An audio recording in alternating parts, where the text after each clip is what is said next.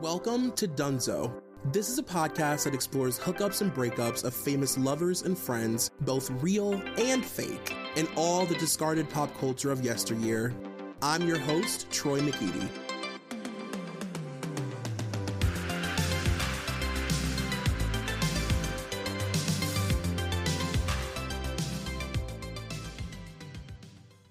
Um, you guys, welcome to episode whatever number this is of Dunzo. It is me, Troy McEady, and I don't even. I feel like I'm taking the night off. Like I'm just. I'm a guest on my own podcast today. I'm joined by a familiar voice, my sweet, sweet angel, Brandon Alvarado. Brandon, how are you? I'm good. I'm apparently taking the night off because I'm recording from bed and I feel great about it.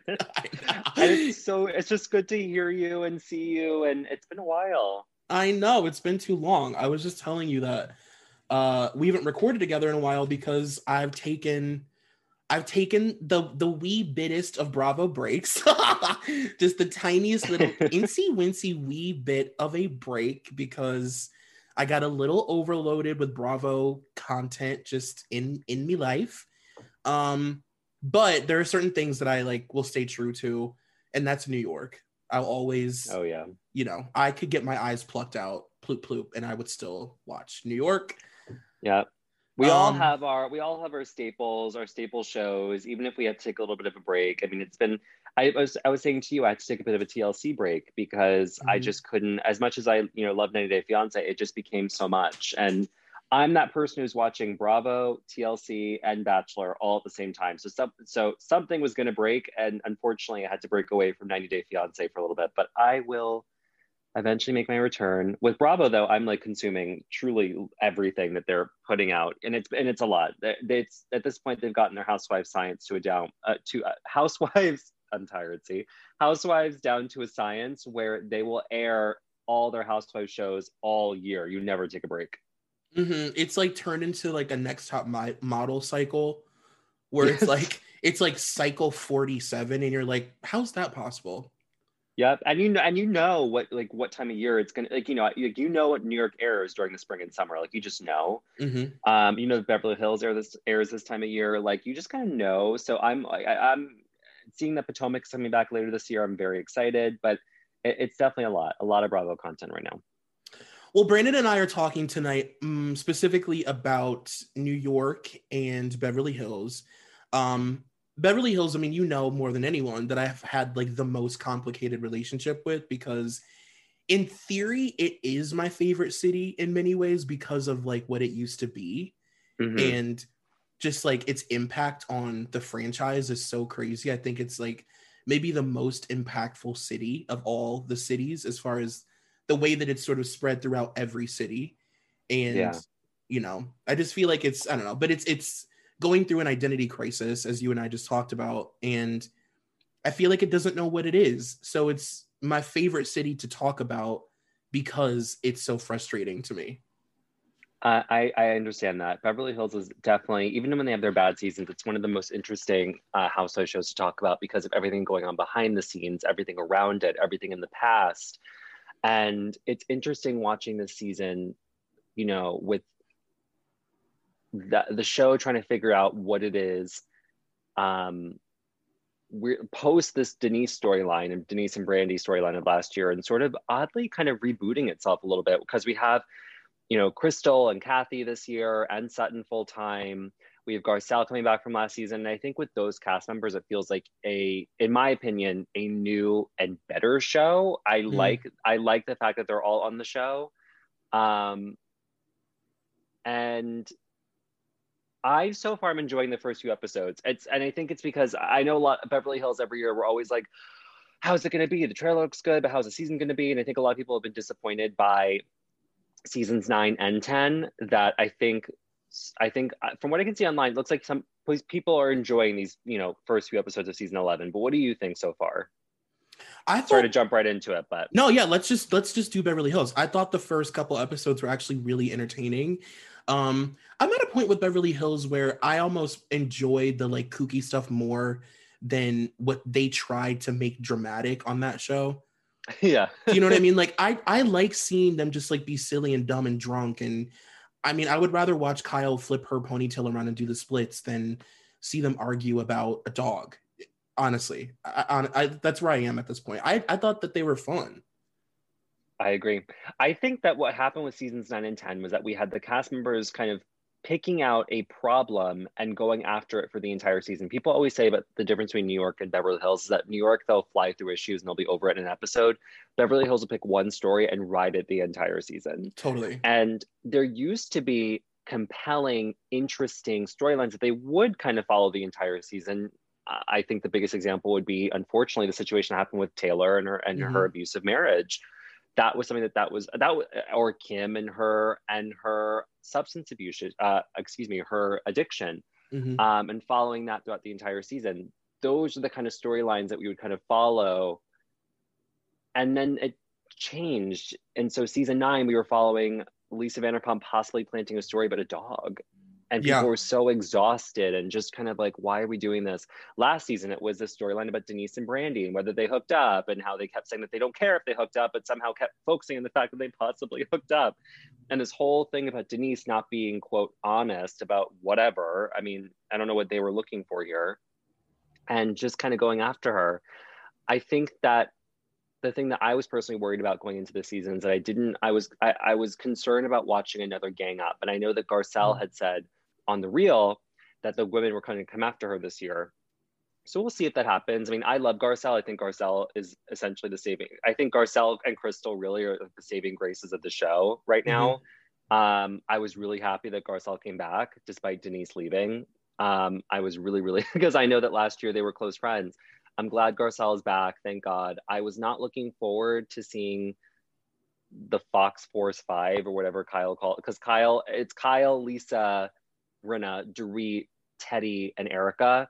I know Teddy was gone, so I thought that was a good move. I, I obviously Teddy had to go. Right. Um, but I was worried about seeing the group come back because I didn't want to see another season where one person was going to get ganged up on for some stupid reason, and we'd have to follow that throughout the entire season, right?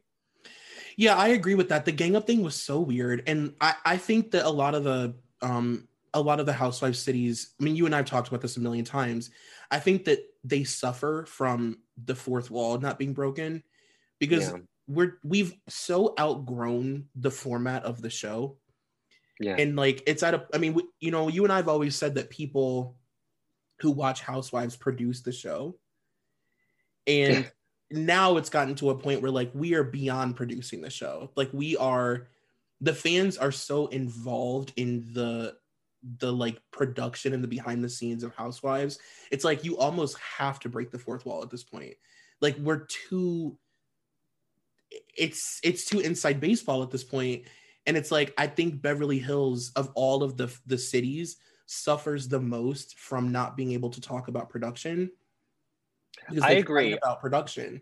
Like last year was about production, and like those moments where we got to see the producers like talk to Denise were the most riveting because they were talking about the thing that they were actually mad about, you know, and them saying yes. that you're not being honest, you're not. It's like no, you're they're they're saying like you're not you're not on the show, like you're being paid as much as some of us to not do anything. I agree. This was such a production issue, and I wish that they were able to acknowledge it. And I was, I'm so with you that when we got to see the scenes of that of the producers like going after Denise, it was the most fascinating thing to watch. It was very mm-hmm. interesting watching them try and kind of figure out how to produce a show with Denise, who, and I love. By the way, I love Denise Richards. I was sad when she left the show. She wasn't yeah. the best housewife, but I really loved her as a human. yeah, I thought she was great. I thought she brought a different energy. I thought she was so laid back and funny enough, I read Brian Moylan's book with the housewives, um, literally called The Housewives. Right. And one of the th- one of the tidbits he dropped in the book was that you know every year there's uh, these shows they have I, I guess in this case for Beverly Hills Evolution allegedly has like sort of a no hire list. It's like women who they've interviewed before that they'll never hire on the show for various reasons. So like people that you would think are on that, like Heather Locklear is on that list she's someone who's probably been, who's been interviewed before to be on the show and they, they were like never never never.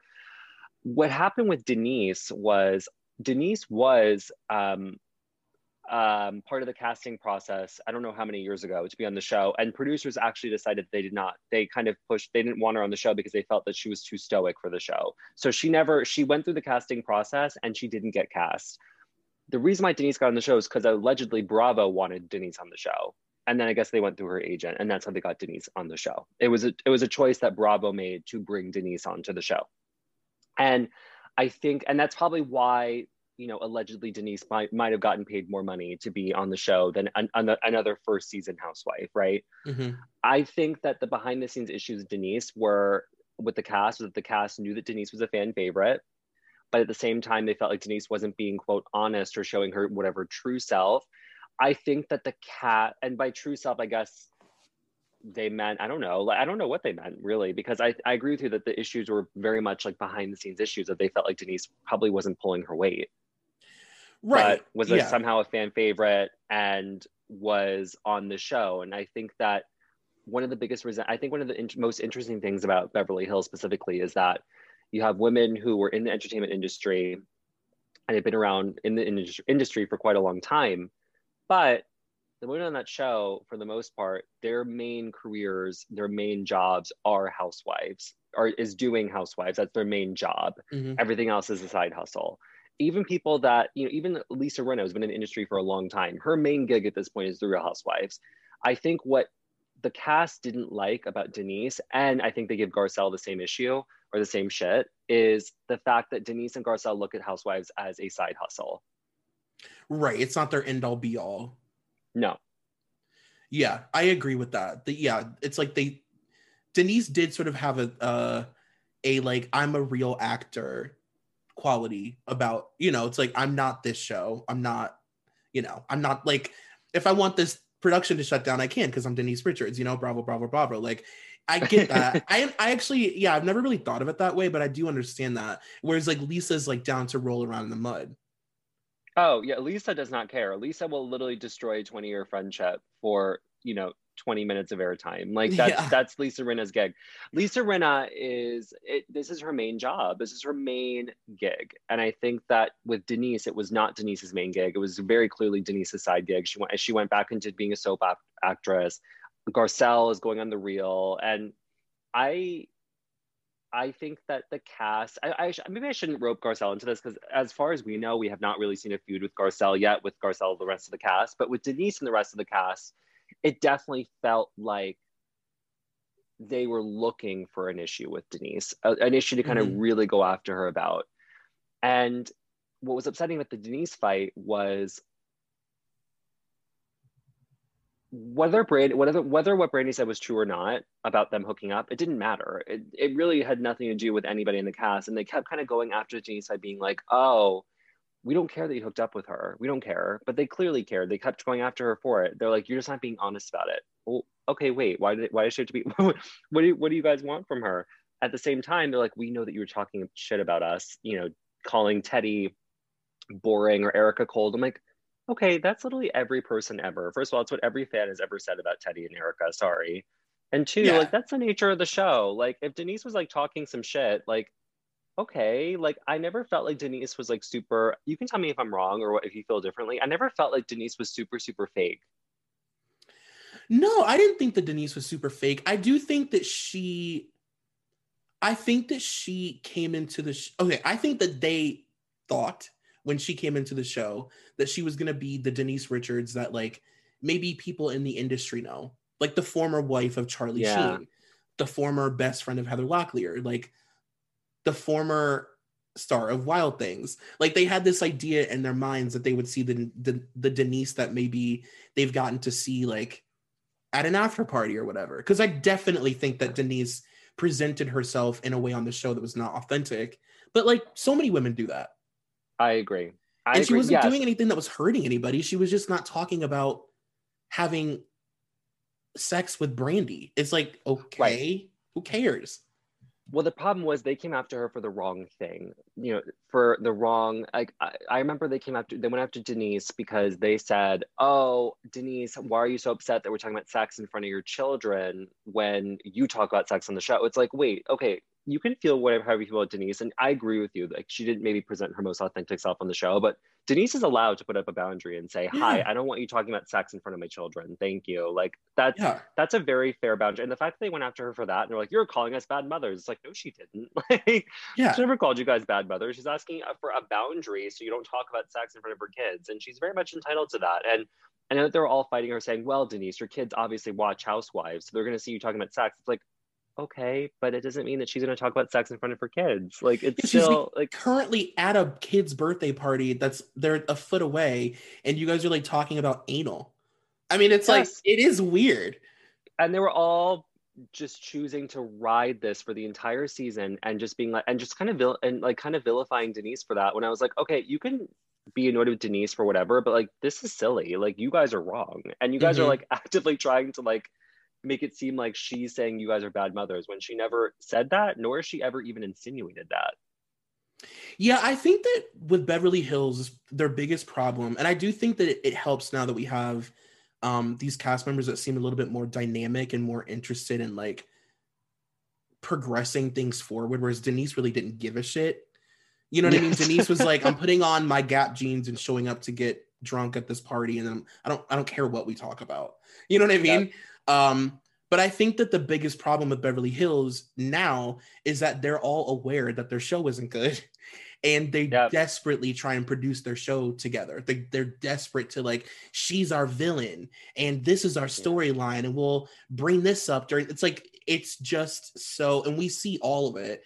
And I think there are definitely certain women are like that are worse when it comes to that stuff. Like Lisa Rinna is so bad at like wanting to produce this show and That's You so bad. turn it into a daytime soap and it's like you could just let things happen like you guys are a really dynamic interesting group of women and i'm sure if you just naturally interact with each other some shit will happen you know I agree, and I think I think these women are really are willing to. The new cast members are willing to engage. And Denise, there was a point where she was like, "I'm out," and and Yeah. that was Denise, and I and that's when it got bad. We're, we're okay. Where, where do we go from here? Because Denise didn't want to engage. She's like, "I'm leaving," and she would leave with Aaron, run out the door, you know, and run to the car and leave and, and call it a night. And so she didn't want to engage. So what show is there to have at this point?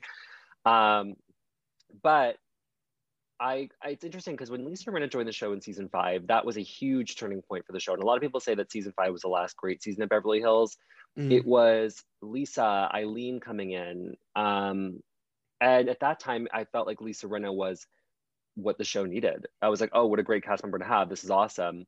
I think, and I've seen some tweets about this, as a society, it feels like we've evolved past the need to have Lisa Rinna on this show. And we don't really need her anymore. And I think that having her on the show and the way that she tries to produce the show isn't helpful to the show anymore. It's not totally okay. I have two things to say. First of all, I think that that's true, and I think that it was apparent when she went to dinner with Garcelle, and she was like, "I'm sorry. Sometimes I'm a cunt," and it's like that whole thing has worked for a million years for her, and now it feels like we are sort of beyond the Lisa Rinna show, where it's like you do all these terrible things and you do it because you're willing to, th- like you said earlier, throw a 20 year friendship under the bus for the sake of having a good couple episodes of this show and then you apologize because you didn't really mean what you were mad at.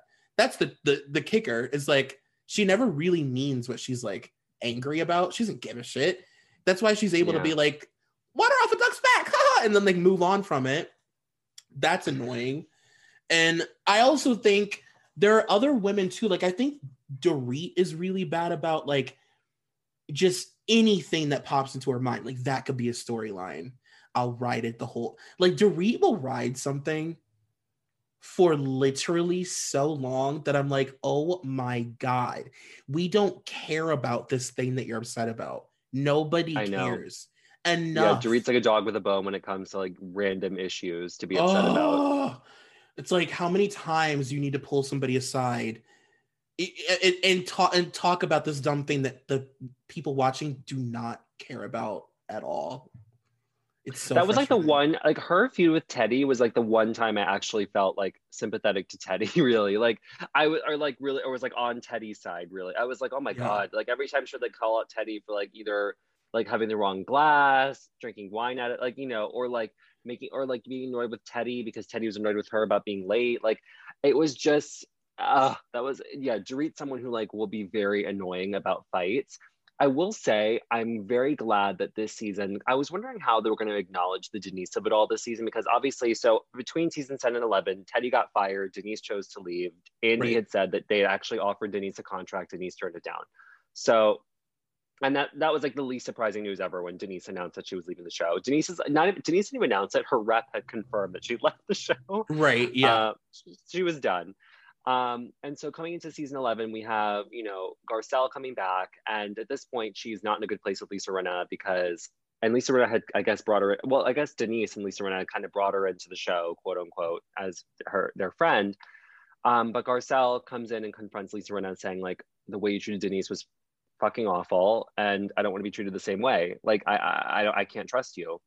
And I think I saw some people online go, "Oh, why is this a storyline?" I'm like, because it has to be. Like Gar- I don't blame Garcelle for being like genuinely concerned about this person who just tore apart a 20 year friendship with her friend prior to the show and just like not feeling any bad way or at least not what we can see not feeling bad about it like the last thing we saw between denise and rinna on the reunion was uh, denise crying and being like i don't know how we got here and and rinna's giving her like a blank stare.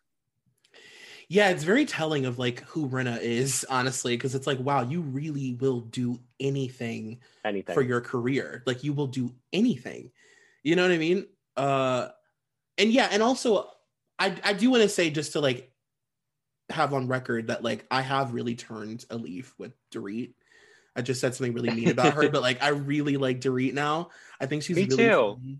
I think she's the Nomi Malone of Housewives. Like she literally is showgirls. Uh that if, was that's the craziest comparison, but you're absolutely correct. right? Like if Nomi yes. had money, she'd be Dorit. Yes, you are so right. Oh my god. I do I do really enjoy her on the show now. I really do. And I think I really liked her last season when she was like kind of going against the uh, what they say they call themselves the Fox Force 5. She was kind of like going right. against him a little bit and I was like I like this Dorit. Like I like this side of her. Right. And so far this season she hasn't done much yet, but we'll see i guess i mean i just like I, I, appreciate her charms like i think she's funny i love her accent now I think that her talking heads have gotten like just progressively more fucking hysterical to the point that now I think she's so funny. Like she makes yeah. me belly laugh. I agree. I think she's really funny. I think she's charming. I think she's fun to watch, even when like nothing is really going on.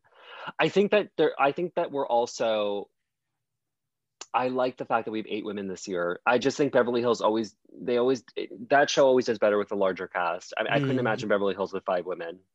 Oh, I totally agree. What would they do? yeah, I told they would fight about a dog for seven fucking months. Well, especially because I have to say the new cast members are carrying the show on their backs. Like Garcelle, yeah. Crystal, Sutton, Kathy, they're all carrying Beverly. I mean, I know we only had three episodes, but they're carrying the show on their backs at this point.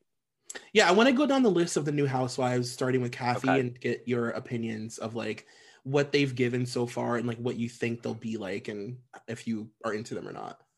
Okay. Um, Kathy, I love. I'm shocked how much I love her, and I, I I'm a little hesitant with Kathy because I did watch the Paris documentary mm-hmm. on YouTube, and obviously Kathy was not uh, not portrayed in the best light there.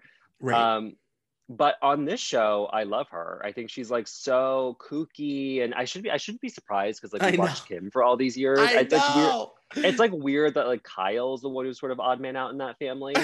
But like, right. Uh, but Kathy is she's great. Like she, I I love watching her drink a Red Bull at 1 a.m. I like watching her have the fan going, but she didn't know to plug it in.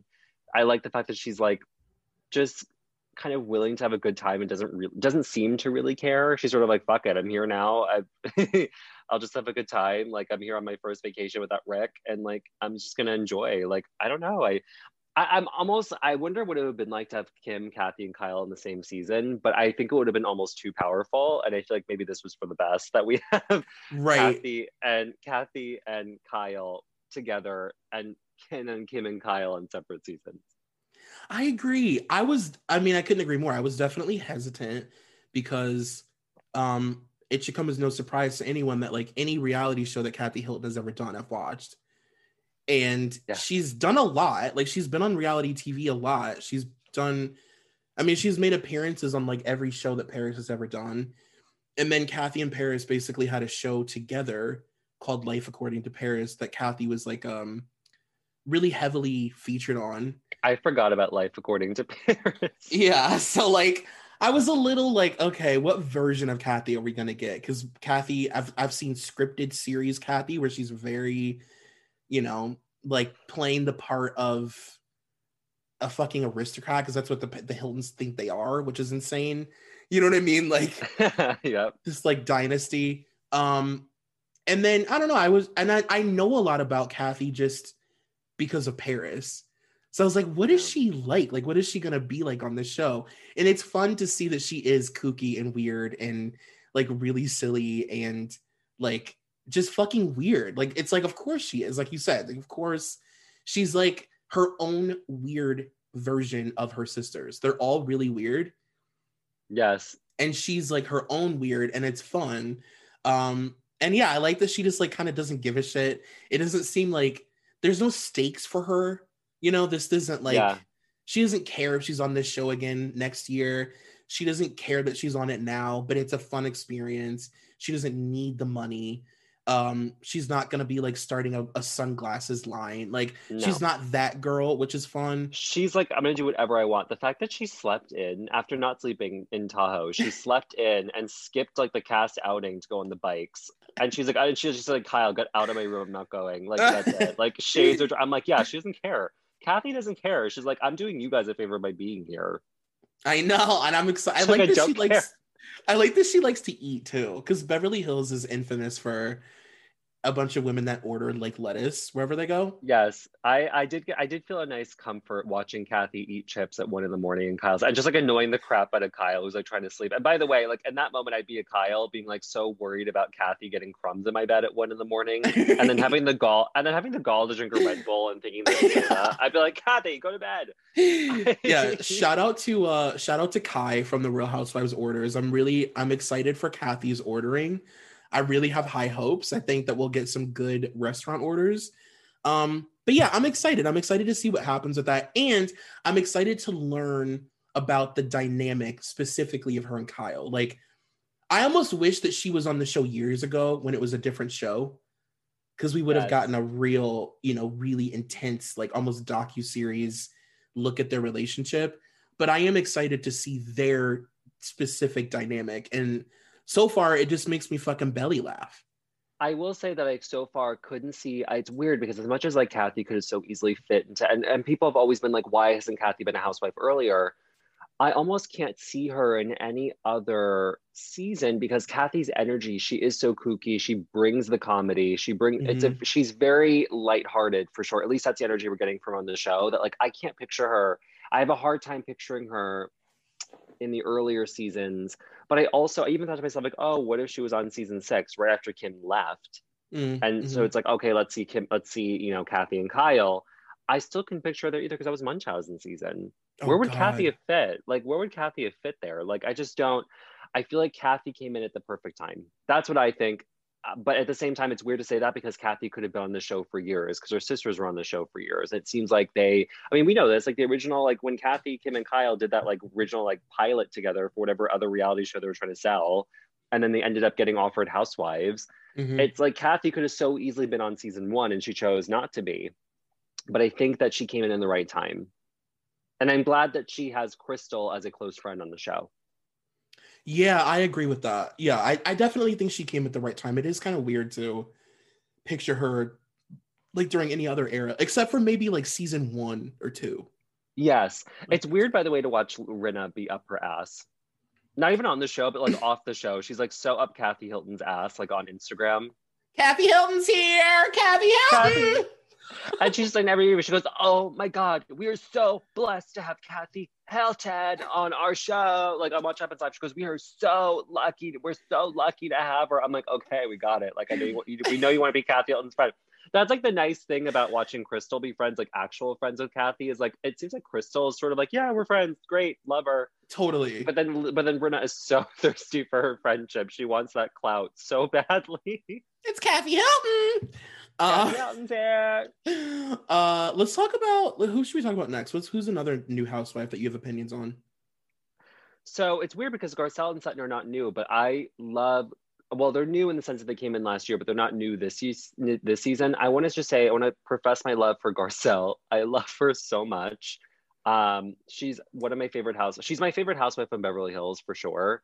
Um, and I just really love her. I think that she's great. Um, I think she's very funny. I think she's very uh, real, and I think that she.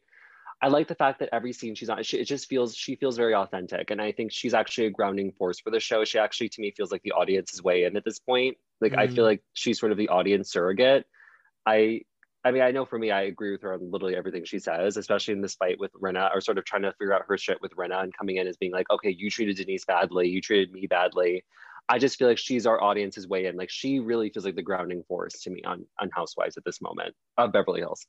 I agree with that. She is so authentic, like just authentic and and honest and real, and like I love the way that she sort of connects with everybody in this really like I'm not just gonna be friends with you because we're doing this show kind of gig. Yeah. Where she's like, no, I, we got to really figure out like who each other are. And I don't know if I, you know, I like that about her. Um, and yeah, and I like the way she's like opened up her life. I mean, even last year when we didn't get a lot of her, like I still was so interested in her life and like I love her as a parent. Like it's yeah. so like nice to see. I mean, Kyle is a is a good. They're all good parents, but it's just nice to see somebody like I don't know, like discipline their kids on Housewives. You know what I mean? And have like a, yeah. a like, respectful relationship with their kid.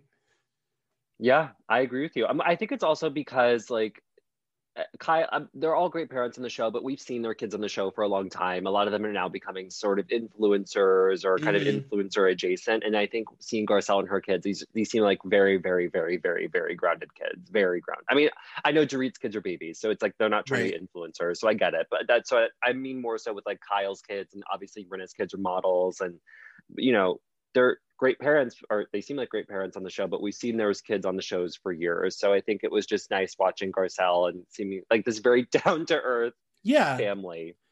When for a woman who's the most famous one on the show by the way. Yeah she and she has the most like you said grounded and like just normal. Like her kids just feel very normal. Her relationship with her kids feels very normal. It's like very relatable to me. She's like she almost kind of reminds me of my mom. Um I really love her. And she really it's nice to watch her be the grounding force on the show for sure. At least in my opinion. Like I just I I don't know. I I was gonna say like it feels like she is also kind of this she has this energy of like I don't need to be here. I'm on the real, I'm a working actress, like I don't need the show, it's my side gig. And like mm. I'm gonna be myself. I don't care. Like I, I really get that vibe from her, like I, that she's like I I'm gonna do what I want to do. I don't care, and like I I'll do I'll be myself because I have nothing really to prove.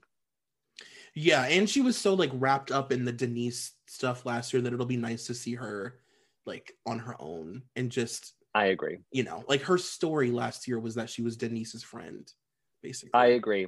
And I'm glad that she was. I mean, I mean, I'm glad that last season we got to watch her defend Denise in that way. I mean, mm-hmm. that should. I, I, you're right. That was mostly her story because it was so wrapped up in Denise just the entire season. I'm excited to see what she's going to be like this season with kind of making relationships with the other women. I thought that her conversation with Kyle was really when she talked about trying to kind of explain to Kyle the stereotypes uh, that Black people are f- face mm-hmm. um, when it comes to paying bills. I thought that it was a great scene to show in the show, and I'm glad that Garcelle got to have that moment with Kyle. Not that Garcelle should have had to educate Kyle on this, right? But I'm glad that we ultimately got to have that scene, and that Kyle listened it which at yeah. this point seems like a seems like a, a, rarity on these housewives shows that these white women will actually listen to when first people of color are trying to talk about their experience. I mean we certainly see that with sutton and crystal how sutton's not listening.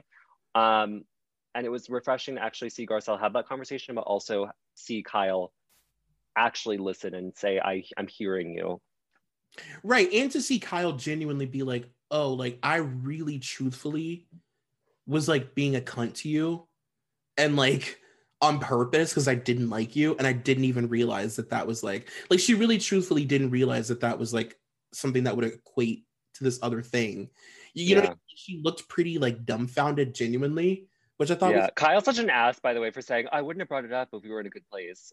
Like, I, know, wow, nice. I know, I know, I know. Uh, what do you think about let's talk about uh Sutton. Let's talk about Sutton. So here's the thing about Sutton. Last season, I enjoyed her. Uh, she was speaking of kooky. Like I enjoyed her. I thought that she was an interesting cast member um, in the sense that she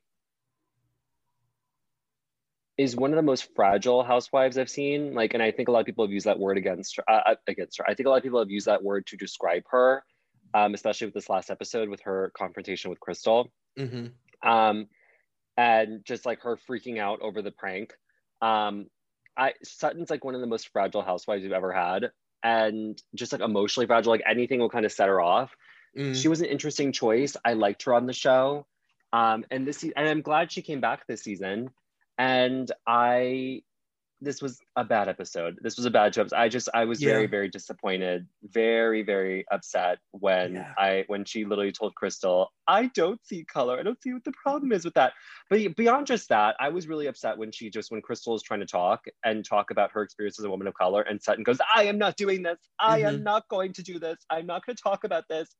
Let's talk. I'm not going to talk about racial stereotypes, and then tries to bring in her own example of the experience she's had and just in a moment that it was just the way she shut crystal down was just not not good not good not okay and it definitely soured my view on, on sutton She was almost like a par. It was like a parody of an an ignorant older Southern woman. Like she was almost like it was like wild that it was actually happening, especially when, like you said, when she was talking and Sutton was in the background saying, "Well, you know how I feel. Can I tell you how I think for a second? Can I talk about how I feel?" As she's in the middle of like talking about this like really important thing.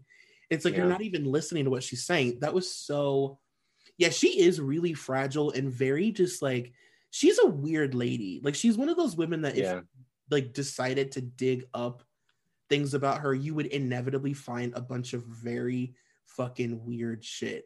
Like she just gives me strange vibes. She gives me strange vibes. I, I feel like i never really as much as i enjoyed her on the show last season i feel like i didn't really know her. I was just like i mean she was a friend of so that's also one of the reasons why she, her scenes were cut out but or edited down. But i i thought she was weird but i thought she was interesting and i thought that she i find that she has a hard time being in an ensemble show. Um, and yeah, and I think that Crystal, by the way, gave Sutton a lot of grace and and, and listened to her and said like, oh, like I want to hear about your experience. When Sutton's like, what about my experience as a Southern white woman? It's like I, Sut- Crystal really said like, I will, I want to hear you, I want to hear it, I want to understand it. But Yeah, the problem was Sutton was never listening to Crystal right. and Sutton just was railroading her in a way that was so disappointing. And I'm, I'm glad that Sutton ultimately apologized on Instagram and it, and looked like Crystal accepted it. And that was a nice exchange on Twitter, especially after seeing the horrific stuff that happened to Tiffany Moon on Dallas and the fact that Kameron and her family are, you know, spouting these racist attacks against um, Tiffany online. It was refreshing to see Sutton really own up to it, apologize, and Crystal and have them having that interaction online. I mean, obviously it's not in the show, so it's not the same, but Right. but to see her at least acknowledge it on social media and there wasn't some big like because i was worried that sutton was going to like I I was worried that Sutton was going to kind of like double down on social media and completely like kind of go after Crystal. And I'm glad that it wasn't that situation. Sutton, it looks like Sutton realizes that she was wrong. right. Um, but um, it, I don't know. Beyond just that conversation with Crystal, I just I, I don't know what was going on with Sutton this episode where she was freaking out over a prank and taking it really personally. Um, this prank that the, that Kathy got that Kathy was pulling on um, the other women, where she was pretending to drink uh, martinis, but it was really filled with water. But then we find out that Erika and, and Rinna and Dorit all caught on to it, so they're all pranking Kathy now Right. and they're all drinking water, but she, they're pretending it's martinis. Um, and basically ends up being that the only person who didn't who wasn't really in on the joke anymore with Sutton, and Sutton was just so sensitive about it. And I Yeah. and I I didn't. It's I didn't know what to make of the situation. Like I, I honestly I appreciated when Kyle was like. When Sutton's like, I'm a grown up, and Kyle's like, then act like one, like grabs her by the arm, like Sutton's her child. Like, because Sutton was just like completely losing it. She was completely spitting out. But Sutton's Yeah. done that before, like not in this like big screen, like. But she she did that a last season a couple times, where she kind of spun out, and like, I, they just didn't know how to kind of deal with the situation or help or how to help her. Yeah, she's got like some um some like uh Shannon Beador energy at times. Just like, Wow! yes. Wow, like what are you even why are you literally neon red and, and like trembling and like shake crying at dinner over like something so dumb. I think that honestly, I think Sutton probably I, I can't even pretend to understand what Sutton was even thinking in this moment, but what I do think Sutton was probably what I can guess what was going through her head was Sutton just had this conversation with Crystal that certainly didn't go in her favor. Mm-hmm. Um, and so Sutton has that in her brain. And Sutton's trying to find things to make herself seem better. So she goes and confronts Crystal the next day and says, I apologize, but I need you to apologize for for calling me out and saying, oh, saying that I'm the girl who who doesn't see color.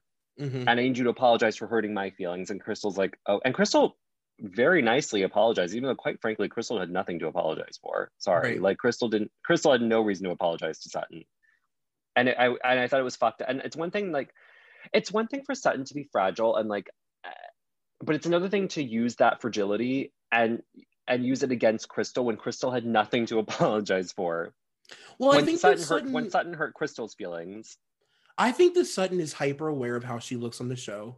I think that she exists in the cast as somebody who is obsessive about like how she comes across and how she looks and what people yeah. will think of her and stuff. Like I don't think that she um she comes from like an authentic place all the time because she's always worried about like how Sutton's gonna come across or in the sh- you know what I mean? I, I don't know. Yeah. I just get that vibe from her where she's not just like in it. She's not just like in whatever they're doing. Well, you know how I got where I got that vibe too, and I can and I you could tell at this moment she was completely spinning out is when she actually so after that conversation with Crystal, she go they go to dinner and she looks at Erika and she goes, Erika, as a Southern white woman as well, don't people naturally assume that you're racist?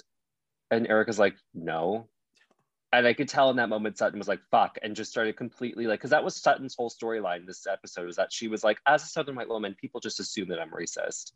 Right. And when Erika and when Erika didn't back her up on that, Sutton was like, fuck, I look bad now on TV. I look really bad. I look really bad. I look really bad. And then this prank happens where Sutton's taking it personally, thinking they're all making fun of her and texting that about her behind her back.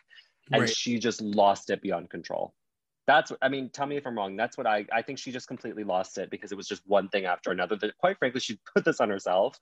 But i think that she was freaking out over how she's going to look on tv and i think she just lost it at that moment. Right. And also like very i totally agree with you. And i think like very famously what all sort of racist southern people say is like like it's a stereotype. Everybody thinks that we're all racist. Like only racist southern people even say that uh, yeah, of course. You know what I mean? Like, yeah, Erika is racist and doesn't assume that people, or Erika is racist. Erika is Southern and doesn't assume that other people will think she's ra- racist because she's Southern because she's not racist. Do you know what I mean? Like, it's not yeah. a thing that just lives on the front of her mind that like everybody's gonna think I'm racist when I walk in the room. It's like, no. I also think that Sutton trying to put like kind of in her conversation with Crystal, trying to talk about how when Crystal's like, I've experienced racism, and Sutton's like, okay, great, but just so you know, people assume that I'm a racist, and that's really bad. It's like, mm-hmm. okay, I don't know if this is the time for that conversation with Sutton. You know what I mean? Like, I just yeah. don't know if like on Sutton's, I'm like, why are you like Sutton? Why are you talking about this? Like, Crystal's talking about the racism that she's experienced, and the microaggressions that Garcelle faced and you're going to now use this moment to talk about the fact that oh but you know what's so bad for me is that people just assume i'm not that i'm racist because i'm from the south. It's like okay sutton like no yeah. like come on come on sutton really?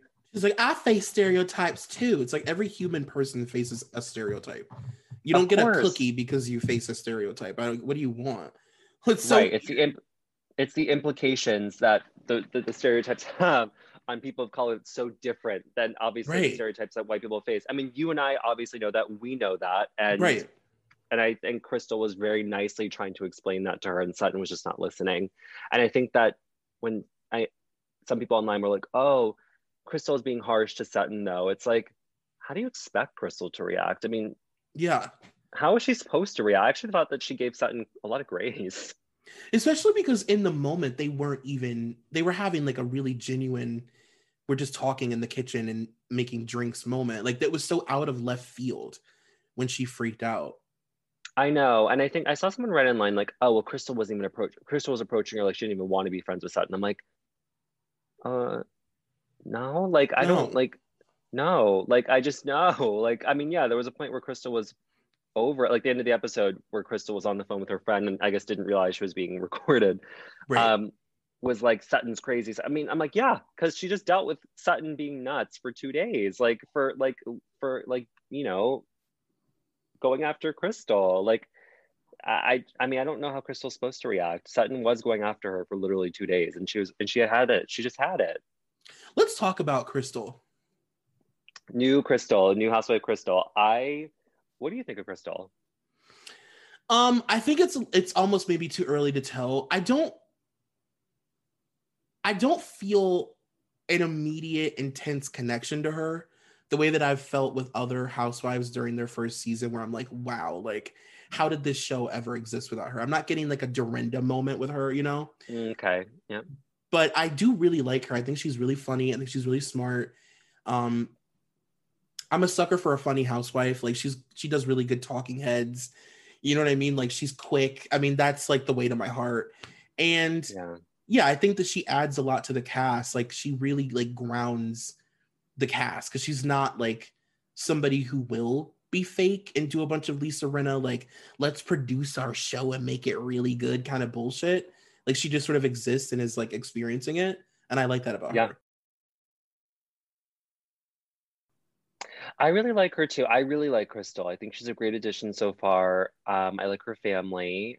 I was like loving her like solo scene when they in that a couple episodes ago where they showed us like the like her you know intro package and they're like I'm Crystal and like this is my Mm, mhm. family. I just was like riveted by that whole with her kids and her husband and the and the housekeeper and her brother. I was all I was into all of that. I Yeah, I I was in, I'm into her storyline. I'm into her on the show. I like that she's really genuinely friends with Kathy. I thought that was great. I will say I thought that intro. I know that every season they have to do this awkward, clunky housewives intro because you know they can't say that this person came from casting, right? So they always have to do this whole thing with like, oh, this is my fatty, and. I think this was one of the clunkier intros by having Lisa, Rinna, and Kyle just kind of show up to Crystal's house. Oh my But god. Here's my question. Why didn't they just have Crystal film a scene with Kathy or Kathy introducing Crystal and Kyle to each other? That would just, I mean, that would have been way more authentic because Crystal came on the show as Kathy's friend. I know. That's what I assumed that they were gonna do even before the season started because Right? they, Kathy and Crystal did all of their promo together. yes, they were filming like in Tahoe. They're like, by the way, isn't that funny? Like uh, in between, like you know, fighting with Sutton, like that. And They're just Right. outside. Crystal's like, I'm the new housewife in Real Housewives of Beverly Hills. We are having a great time so far. This is really fun. It's like, oh my yeah. god, She's like, I just had a race fight. Go to bravotv.com. right. Just and Kathy's like, I slept until noon and now I'm doing this promo. Yeah. Go to BravoTV.com. In my new veneers. Kathy's new veneers are insane. They are insane. Did you get the same veneers as Kyle? Because now they have the exact same teeth. It's like a pageant flipper. It gave me real toddlers and tiaras flashbacks that I did not need in my life. I will say this. I I hate to comment on this. Kathy's a beautiful woman. Always has been a beautiful woman. I will say I I when I looked up Kathy, I googled Kathy and I saw some old pictures and I was like, "Oh my gosh." Like I just Yeah. forgot. I really did forget. I really did. She's beautiful. She's gorgeous woman. But I and she was gorgeous before, but I just I really forgot the pre-teeth Kathy. Yeah. It's like, okay. I mean, I also I I also forget the pre-veneers Kyle until I see like old flashbacks of Kyle, right? well, Kyle's veneers showed me the possibilities of veneers, to be honest. Like, because I only she has knew- the best. She is the best. Yeah, like I only knew veneers to be like Nene, Snooki, just big white fucking honking donkey teeth, like literally massive, blinding blue white teeth. And Yeah, Kyle's are like incredible. amazing. I mean, I, I mean, I, I know. it's unreal. It's amazing how uh, Kyle has amazing veneer. I agree with you, and it's totally like I know they always say like, "Oh, it changes." I'm so fascinated by veneers. I really am. I always have been. I don't want them, but I know that when I'm 40, I probably will. Um, will I get them? TBD. But I'm so fascinated by the process of putting veneers on, and just like process, I'm fascinated by the whole process. And they always say like, "Oh, veneers can really change your face and your smile." And I'm like, I don't know. Kyle, it really did change her smile. She look, she does look younger with the veneers for sure. Well, I will say that I do follow a veneer person on TikTok. It's like one of my favorite accounts. Wait, who do you follow? Because I will follow them. I'll look them up. I'll, I, do, do you use TikTok? I have an account, but I don't really use it. Okay, same. I have an account, but I don't post, but I like look at it Yeah. obsessively in bed. Yeah. And I follow this veneer person who mostly talks about the dangers of veneers because it's such like an influencer thing now to get them. Yeah. And uh, she always talks about how like like it's actually like completely insane that young people shave down like perfectly healthy Yeah, strong bad. teeth to like Yeah. nubbins for teeth that will have to be replaced every eight years. You know, and it's like, what if that that random month, eight years from now, you don't have a good YouTube week, and you can't buy your like front veneer that has fallen out. You know what I mean? Yeah. It's crazy. Yeah.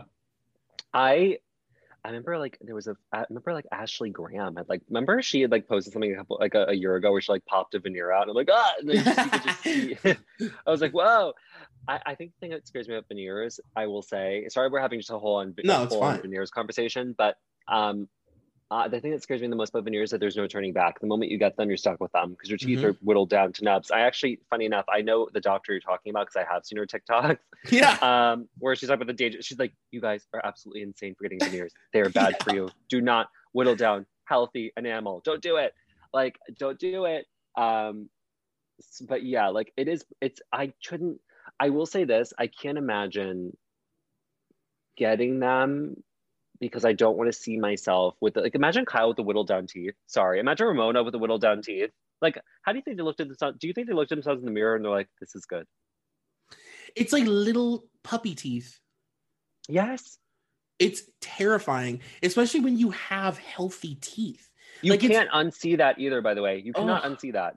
Because I'm sure they'll show you. I probably would be like, please don't show me. But I'm sure they would give me the mirror anyway, and they would show me, like, oh, here are your teeth whittled down before we put the caps on. And I'm like, no, like I don't want to see that. Like I just, I, I, you can't unsee that. If I got them, I would want them so banged up and fucked up. I'd be like, make them a little tarnished, literally dip them in like butter and Yeah. chip them. I don't want blinding white teeth that are all one size. And they all, by the way, went to the same doctor because they all went to like, Ky- like Kyle went to whoever in the city. I think Ramona and Margaret also went to them. That one guy. Yeah. And yeah, I guess that's like the guy because he does a good job. He does do a good job. I'm trying to think who else I'm thinking with the Nene veneers. It's so funny.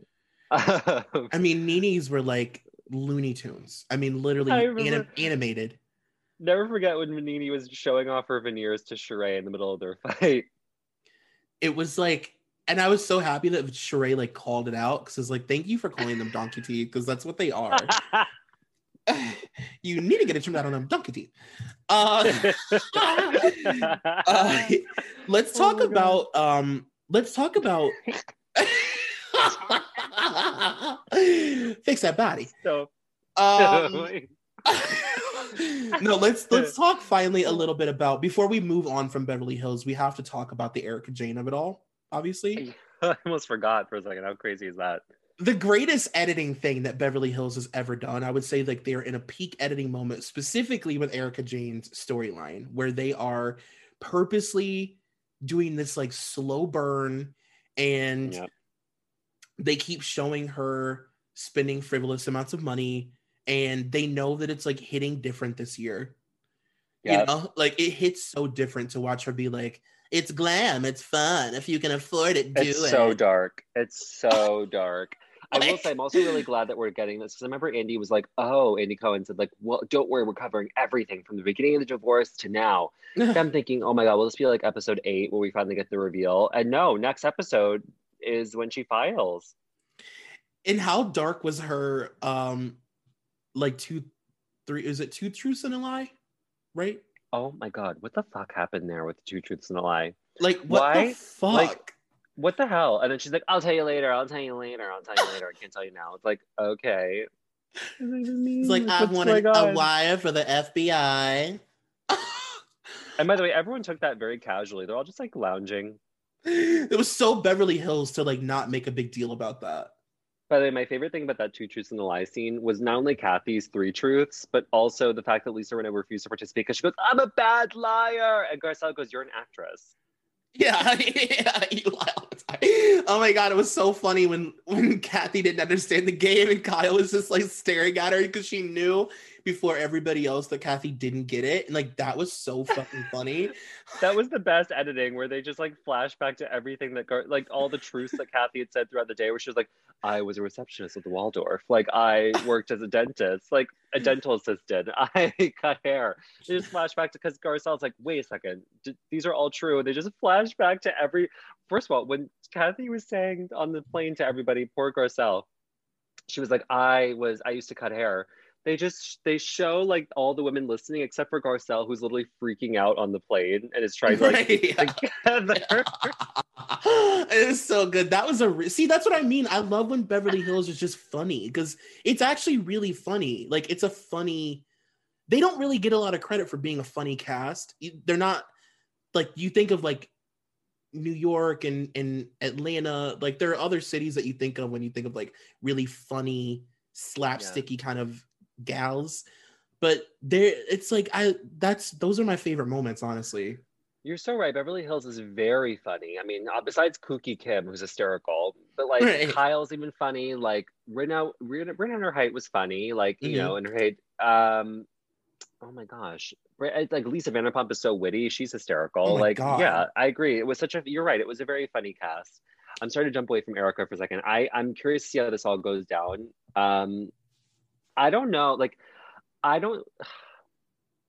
So obviously in the trailer it shows that Sutton's the one who's calling her out and saying I and saying that she doesn't believe Erika, and we'll see how that goes down. I mean, I'm not surprised to see that like all the other women look to be like I don't know like where Garcelle and Crystal stand or Kathy, but it seems like the other women that are part of like the Fox Force Five or whatever, they look like they're all going to back up Erika. I'm not surprised by that, but yeah. it definitely is annoying. And not because they should just automatically assume that Erika's like lying. I'm not saying that. It's more so just because it seems like they're not really going to question her. Like I know they had that one scene where Kyle goes, "Did you know about any of this?" But it felt very performative. Like they were all just gonna, they all agreed to have this scene where they're gonna ask her these quote tough questions, where then Erika's gonna just explain this all away, and then that's it. There you go. Now we believe our friend. Hey, and, listen, marriages are hard. They can be difficult. That'll be it. Right. I mean, like literally, that's it. Right. And yeah, and her when Erika's like, nobody knows but him. And it looks like, and Garcelle gives that face where she's like, oh, okay, whatever. Like, I know, I know. It, it seems like Garcelle and, and mostly Sutton, like, really. I mean, I thought that trailer where Erika goes, or what to Sutton was absolutely horrifying. It's the Erika that I hate. I hate that Erika the most. The one who's like just kind of goes after, like, she did that to Teddi, and that was the other time I felt bad for Teddi. And she did that to, um, Eileen for no reason, where she kind of like go like where she gets really nasty and just completely kind of she gets just very nasty and, and just kind of goes after these people for honestly who usually don't deserve it. I don't know what happened. I don't know what Sutton says to kind of get to get that reaction from Erika, right. but Teddi certainly didn't deserve that, honestly, when Erika kind of like was spewing venom at her. And Eileen certainly didn't deserve that when when Erika went after her in season seven. The Eileen one literally almost made me like em- emotional. Cry. Yeah, I know. I felt so. And when she cried, well, because I so would have like, I would have reacted like Eileen. Like Eileen was so like she did not mean it the way that like it came out and the way yeah. that Erika received it. And Erika completely misdirected her anger to Eileen. And it felt, and even when she was like sorry, like it just sort of felt not genuine. I don't really mm-hmm. remember. I just was like, Eric, Eileen and I are good. And it's like you were horrible to her.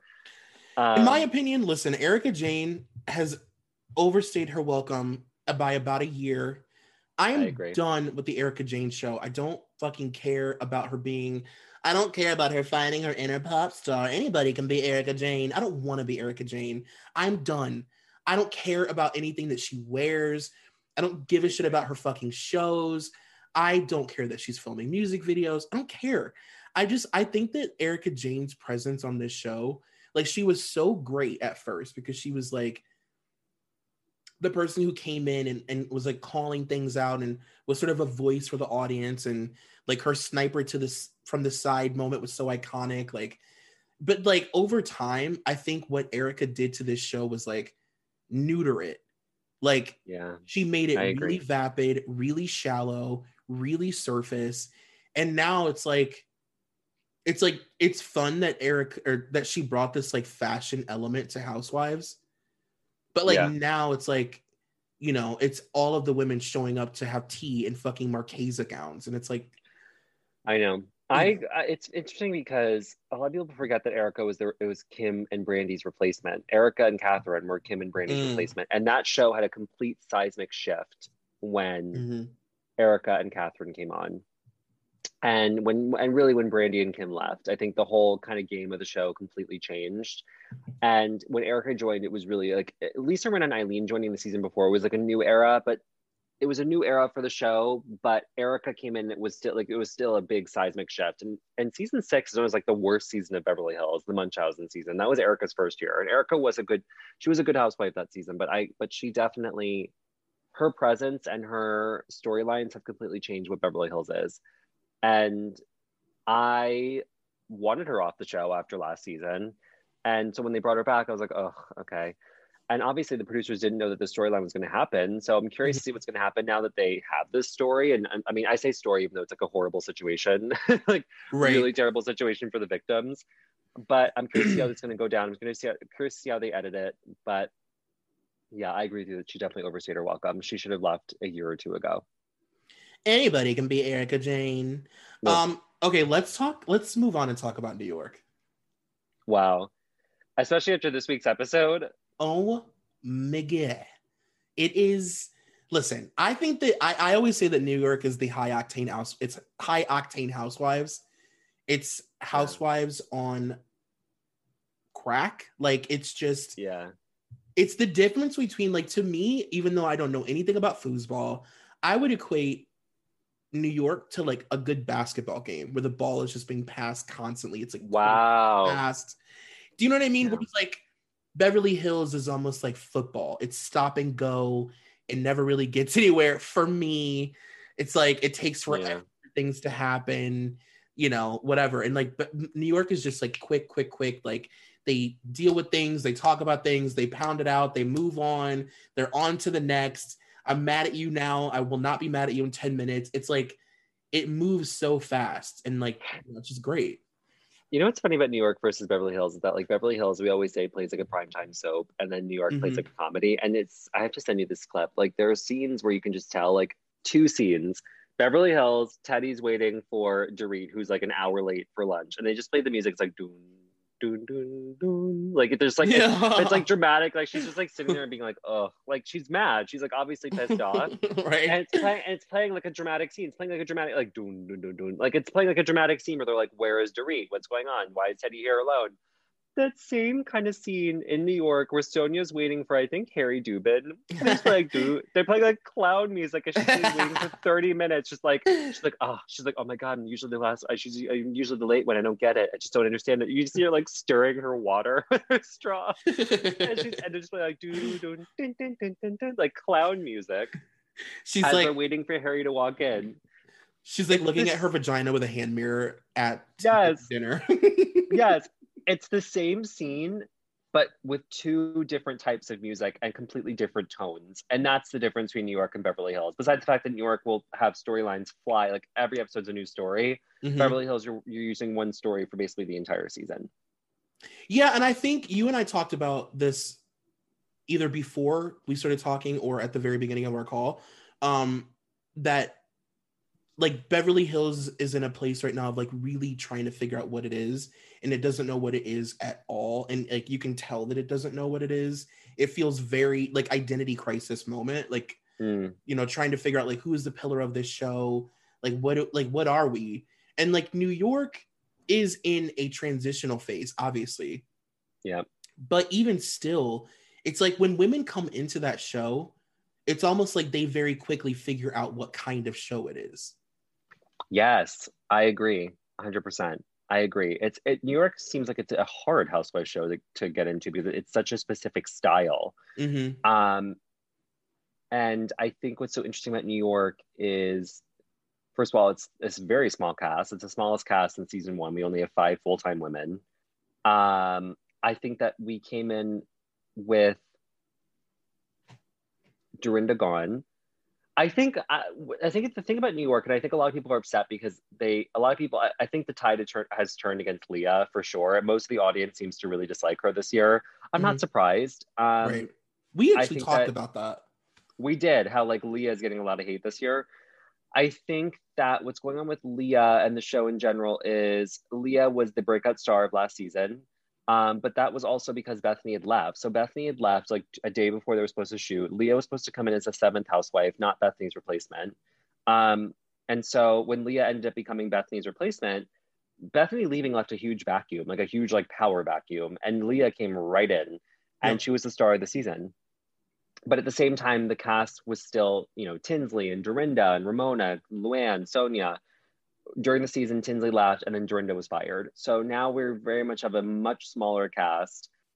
And I think that Leah, not surprisingly, became the star of this season. And I think a lot of people are kind of bugging out about it because they're sort of realizing that it's a very, I mean, people don't like Leah for valid reasons, but I think that a lot of people were not prepared for it to really become like the Leah show. Like Leah at this point is the center of the show.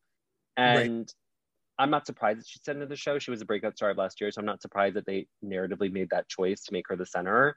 Mm-hmm. But it definitely shows that they're we're in a new era of New York, and I think a lot of people are kind of longing for the era of New York that was season seven through eleven, which was like Bethany, Carole, um, yeah, the women that we have now. But literally like the Harlem Globetrotters of housewives, right? Dorinda, even Heather, Tinsley and I just sort of like that era's over. Like that's mm-hmm. it was it's been over since last year. Like I don't think Bethany's ever coming back. Like I don't think it's no. happening. And can I say a controversial opinion? I don't really think Dorinda's coming back. You don't? So I think what's really going to happen, I'm going to just say it, and maybe I'm wrong. And I hope I am wrong. I, I listen. I think Dorinda had a horrible season last year, and I'm actually I was ultimately glad that she was let go because I think she needed some quote time off. Right.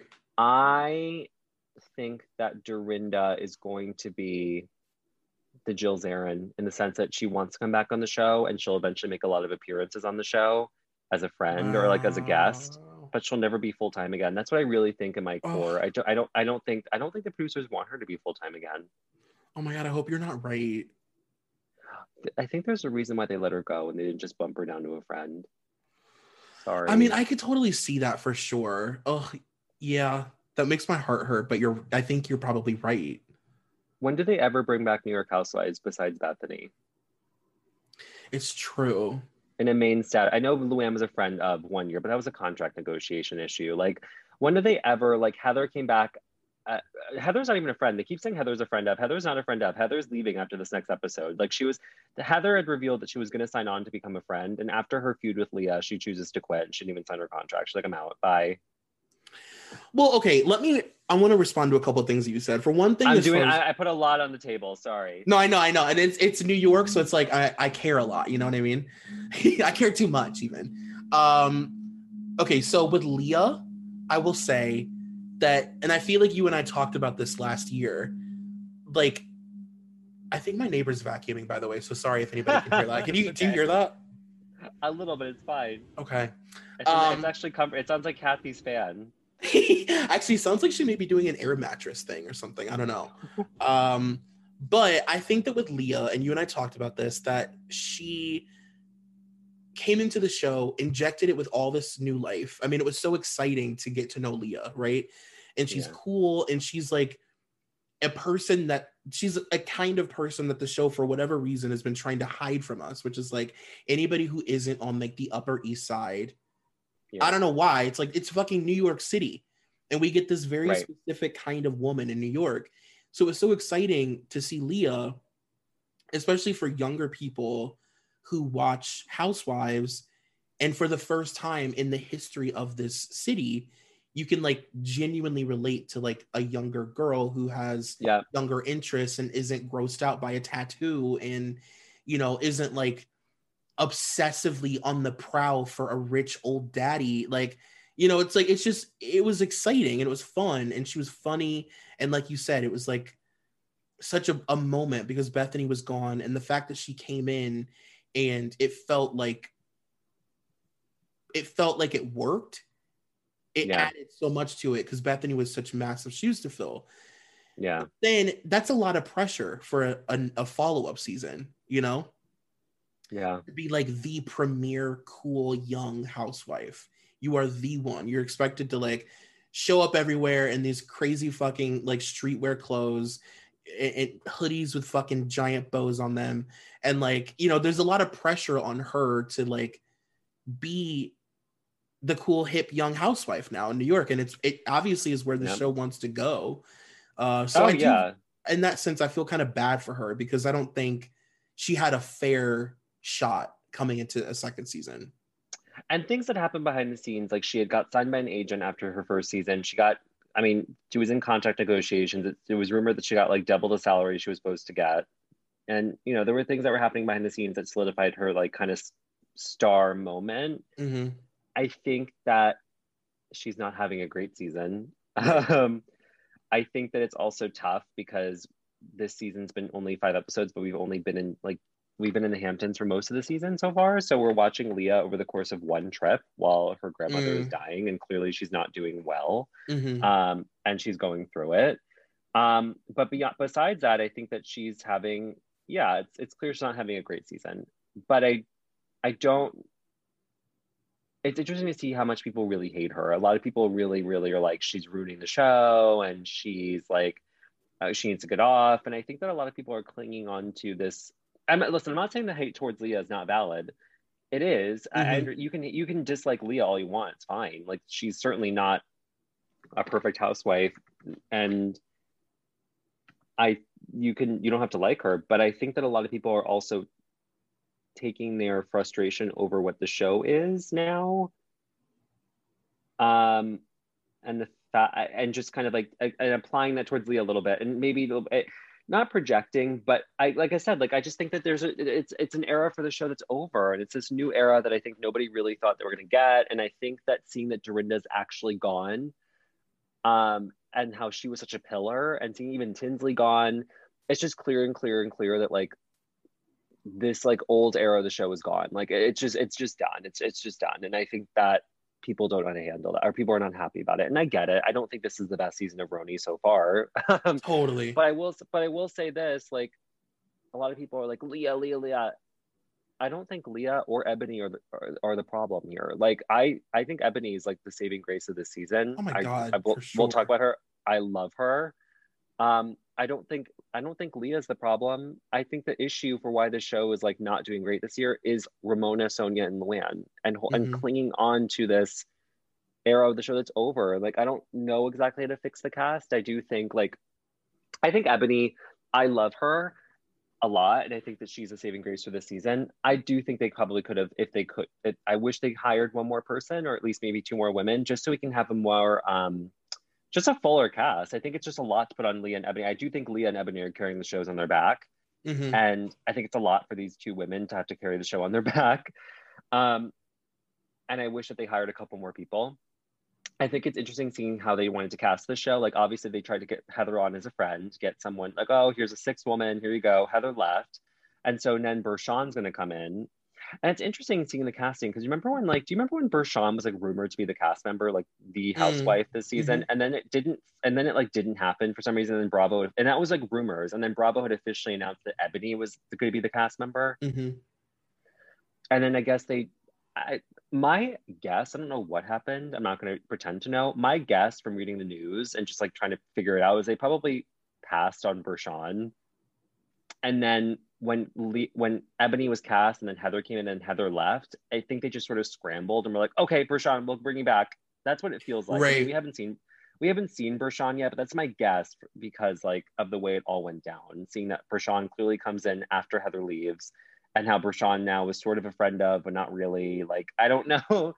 um, yeah, and I I agree with you. I think I don't think that the problem with the show this year is Leah or Eboni. Like I think that that's like a lot to put on two people who like for the most part are really dynamic, have made a um, I mean, it's wild how much Eboni. I mean, we could just like start talking about her now. It's fucking yeah. wild how much she has like sort of acclimated and like it feels like she has always been there in a weird way. And yes, I agree. She's so quick and funny and smart, and it's crazy that she like understands the the like nature of New York, like this show so instinctively. Yeah. Like she just gets it.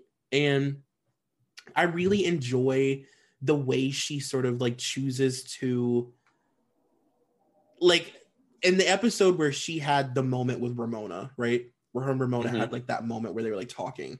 I really Mhm. enjoy the way she like sort of goes about like handling her situations on the show because she's not combative in a way that's like an obnoxious in the way that New York can be, you know, in the way that Leah And like the way Leah's acting. right like it was very like it was entertaining but at the same time like it progressed the story it progressed their relationship like she's really good at making tv like which i She guess is. you know she is on, literally on television so it makes sense i guess that she knows how to do television but she just Yeah. she's good at this show she's just good at being a housewife i think She's really good housewife. I I, I think Eboni had said that they'd actually like she had talked to producers. She had been talking to them for I think a year or maybe even a couple of years, at least a year or something like that. And I'm like, oh my gosh, like I'm so glad that she's like on the show now. And mm-hmm.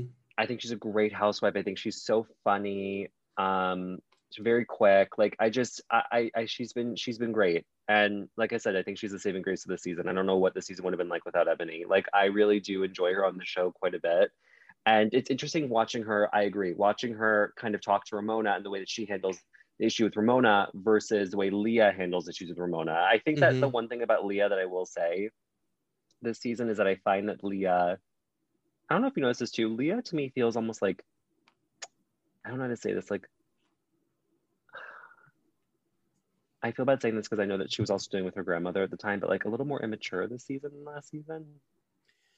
Well, I think that she has very quickly allowed the her moment from last year to go to her head, Yeah. you know? And the greatest thing about her last year was that she felt so sort of like fish out of water. I'm just here observing. Yeah. You know, she almost had like a Carole edit where it's like these are crazy people and I'm, you know, I'm watching crazy people. Yes.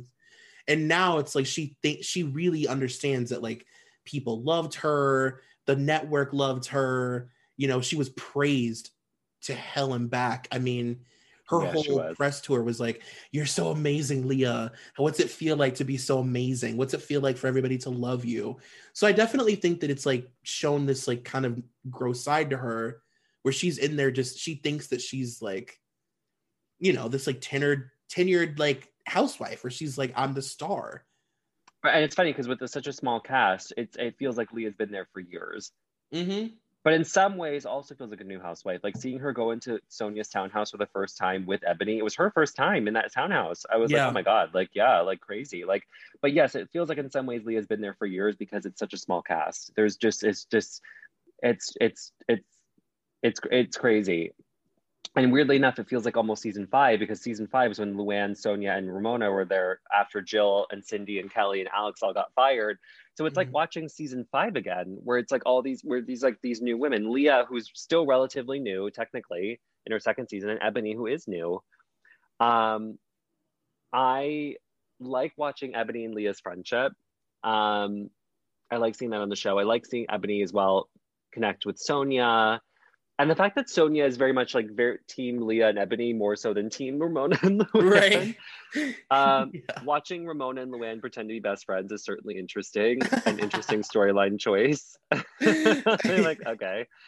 Um, but like, uh, yeah, like I, I really, I'm enjoying Ebony a lot. I really am. And that's why when I watched what happened, watching her and Luann go at it this week and watching Luann attack her was fucking horrific this week. I gotta tell you. I mean, you know, I mean, it's, it's horrific. Yeah. Okay. So, oh, and I also did want to say, I think um there's a real pressure on Leah to be like the young woke girl, Yeah. and it's like it, there is something, even though it is Ramona, there is something uncomfortable about watching a younger person like finger wag at like an older person like that Yeah. makes me uncomfortable in a lot of ways i'm like no like you really do need to get off this like soapbox. Like i don't know who told you to come into the show like annie oakley this year. Like you're like you know joan of arc but like nobody's looking to you to be like the the social do you know what i'm trying to say? Like i don't need that from you I- thanks. I do. I think with Leah, she I understand Leah's frustrations and the fact that Ramona is very much a hypocrite when it comes and has different standards for different people. Her Totally. standards for Sonja are different than Leah. I think that Leah and, and Ramona have fallen into this like really fucked up mother daughter dynamic that neither of them seem to want, but they like are very dependent on that kind of relationship. right. Like Yeah, Leah, Leah freaks out on Ramona because she ultimately wants approval from Ramona in a weird Mhm. way. Like she'll like, which is funny because Leah will be like, "She's such a liar. She lied about donating blood. Like she's psychotic." Like she'll like run around. Like Leah's like bugging out, freaking out.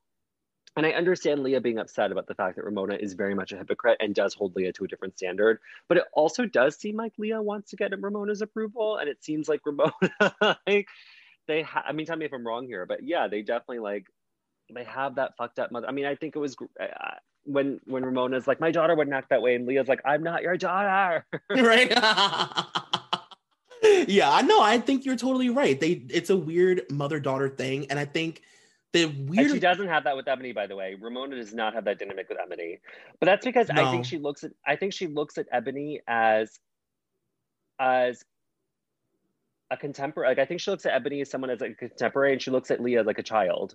That's the difference. Ramona doesn't respect Leah's opinion, Yeah, no, she doesn't.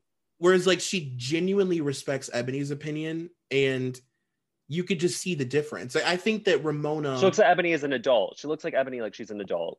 right whereas like exactly yeah she looks at her as, a, as an adult an adult woman who's like smart and like knows a lot about a lot of things whereas leah is just a loud obnoxious kid who like thinks she knows everything and Leah falls into this dynamic hard by like, sh- like just in in many cases she was like when she was sort of like screaming when she was like you're you're such an asshole Ramona like when Ramona like kind of br- and Ramona rudely sort of brushed her off when she was talking to Luann but it wasn't Mm. that bad and and Leah just like freaked out and then this episode this most recent episode where Leah's like you're not gonna call me that you're not gonna call me a raunchy bitch or treat me like a raunchy bitch and she like freaks out and like walks out like yeah, like Leah definitely falls into this trap with Ramona, where like Le- Ramona looks at her like a child, so Leah acts like a child.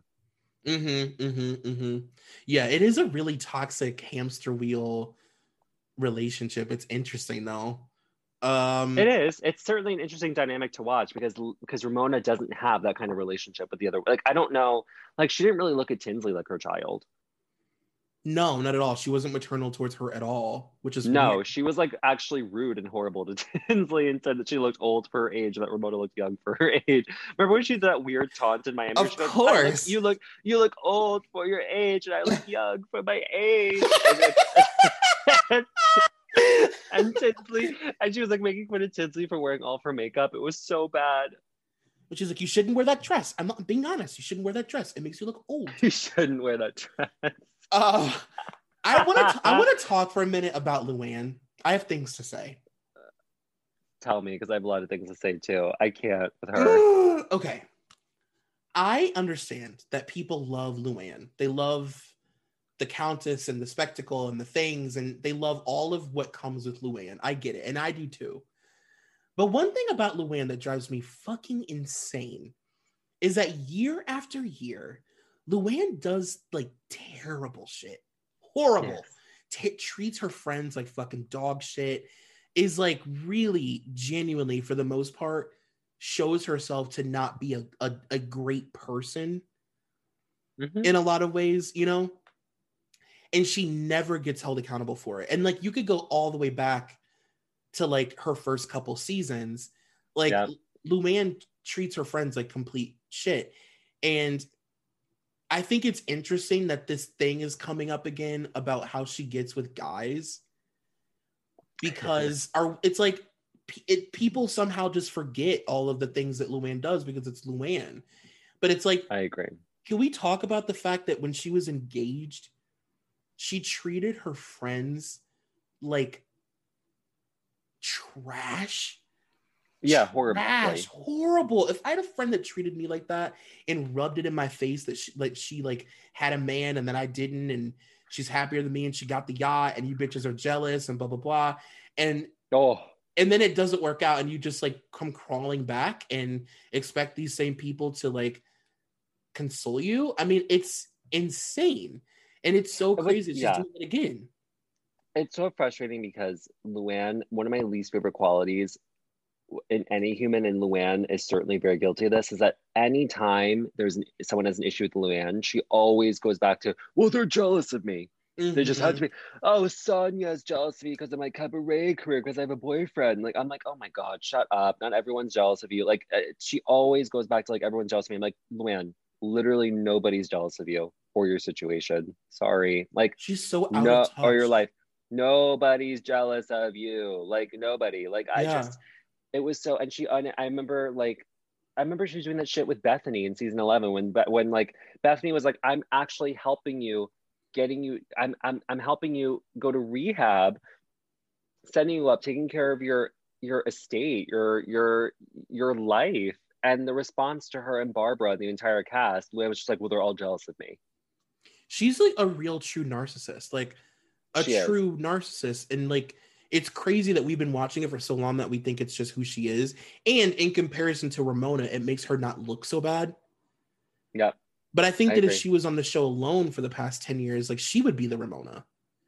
I agree. I Luann is so completely out of touch. And I, I agree, a horrible, horrible friend, horrible friend. And not, and I think that Luann has had that, like, uh, I hate to say this, but like, uh, we, I think we said this before that like Luann, like, this is so rude, but like, Luann also thinks that she's like the most talented cabaret star oh, ever. Oh, and like sure. she has that she has it like in her head that like she's the most talented human being to walk the face of the earth and like i just i can't and like i just she's not understanding the fact that like we're going to see you because you're a housewife and it's like fun like we're not going to watch a real cabaret show sorry like i mean right like yeah we're going to get drunk and watch the spectacle and it's fun and it's funny and it's silly and it's like camp you know what i mean like nobody yeah like nobody's going to see you give like an off broadway production girl she's so like diluted and just like out of touch with reality. And I I forget as everybody does because I love her and she's funny and endearing and engaging and beautiful and I get swept up in in the Luann of it all. And then I'm like, "Oh yeah, like she's a fucking asshole." I always forget. And I, I and I can't believe that she's still this many years later. It always comes out. It literally always comes out. It always comes out and she never and and it's the the weirdest thing is when it happens with Sonja, because Sonja is so bad at expressing how she feels, but like what she feels is so valid. Yeah. You know, like she's really just saying like you treat your friends like shit when you get a boyfriend. You fuck all of the guys that we like. And then on top of that, you diminish our relationships with men that we like that frustrates me so much by the way when sonja is like hi like I, I, listen i get that i get that luann is probably irritated that sonja brings up constantly that like you know that luann has gotten with her guys but like the what i really hate is the fact that both luann and ramona always go back at sonja like oh you're living with the past girl. What are you talking about? They kind of like go at her and pick at her and i'm like but sonja's not wrong though. Like you no. guys are like now trying to turn this around on sonja as if she's the problem. Like no like she's right in what she's saying. Like it's true. And the fact that like they always come back and are like oh you you are you're living in the past. Oh you know what I really hate by the way that Luann does, and she she does it to Sonja a lot, but she also has done it to Bethany too. When Bethany was remember when Bethany in Miami was like finally went off on Luann, it was like the like the most cathartic, a, a very sad moment for Bethany because she was grieving, but like right. cathartic watching her just like finally go off on Luann who had treated her like shit. Um, and Luann does this thing, and she does it in every fight where she goes, look at you. Like she tries to like make like, kind of like she's like she'll like look at the woman and look at the camera like look, like like oh who's the asshole here? She's a gaslighter. She is a hundred percent. And so she did she does the sonja she did that with Bethany, like she does it with like in any fight that she's in really, where she just she always like look like looks at the camera, looks at the other people in the cast, she's like, look at this one, who's the asshole here, right?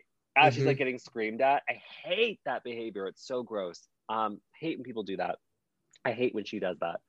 Um, I was gonna say about um, uh, sonja I really love in the limo when Eboni stepped up and defended Sonja and mm. said, like, Lou, I'm going to tell you the truth about you, which is that you literally make sonja feel like absolute shit when she needs to feel supported. Like, sonja needs to feel supported, and you're literally calling her, essentially saying she's trash because yeah. men don't want to be in relationships with her. They only look at her as a one night stand and like that like the fact that she was able to kind of put it so beautifully like Right. this is the issue and sonja was like yes that's my issue like that's my issue and luann just like couldn't even handle it luann was then trying to fight with eboni on this being like when she told eboni like be careful eboni before you tell the truth but like "Wait, be careful tread lightly i'm like what is wrong with you she never gets it. She did. I mean, the fact that she still doesn't get it after the iconic moment with Bethany in the Berkshires, yeah like she still doesn't get it that like you cannot get fucked by a 20 year old in a bathroom on camera and then judge your friend because they use curse words. You can't do that. right Like that's Right. insane.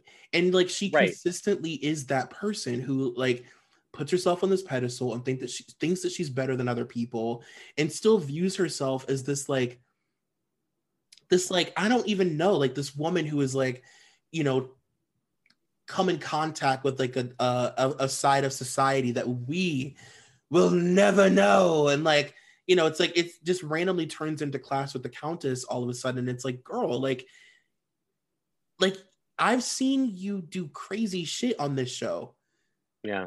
Like, Luann is very entitled. She's very entitled. She, she Yeah. at the at the core, she thinks that she's better than people. It's a very ugly quality. And to see that come out when she was attacking Eboni was horrifying. But it it it shows you for sure that Luann's not only very insecure about who she is Right. and her and her life, but she does genuinely think that she's above everybody. right yeah for sure and yeah the the eboni moment was just so like i mean to be that first of all for any of these housewives for any of these like older white housewives to not be on absolute fucking eggshells and like Right. wanting to show like the most utmost respect to the only minority cast member that they've had on their fucking show like you really have the nerve to still be kind of pompous and try and combat this woman on her view Right. about race Right. are you kidding Are you kidding me? I know. And I think, you know, when the fight started and and Luann was trying to defend Ramona for why Ramona wouldn't want to hear um, curse words in her presence, like, okay. And Eboni, you know, trying to say, well, obviously this hasn't this has doesn't have to do with class. It doesn't make you a it doesn't make you a not classy person if you do curse right and Luann trying to talk about Catholic education and saying, well, it's not about class, but education. And Eboni rightfully and understandably so saying, well, listen, I'm the most educated person here. And it doesn't mean that I'm not, it doesn't mean that I, it, does- it does have nothing to do with education when you curse. Right. Cursing has nothing to do with education. The fact that Luann took that as an attack on herself was ridiculous. it's and her, crazy.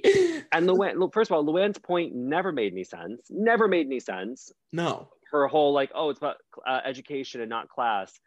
But then but then saying well education in my mind means speaking three languages well traveled well i'm like what? Like it's like I- I we thought get so- it you were a fucking a price is right girl in italy.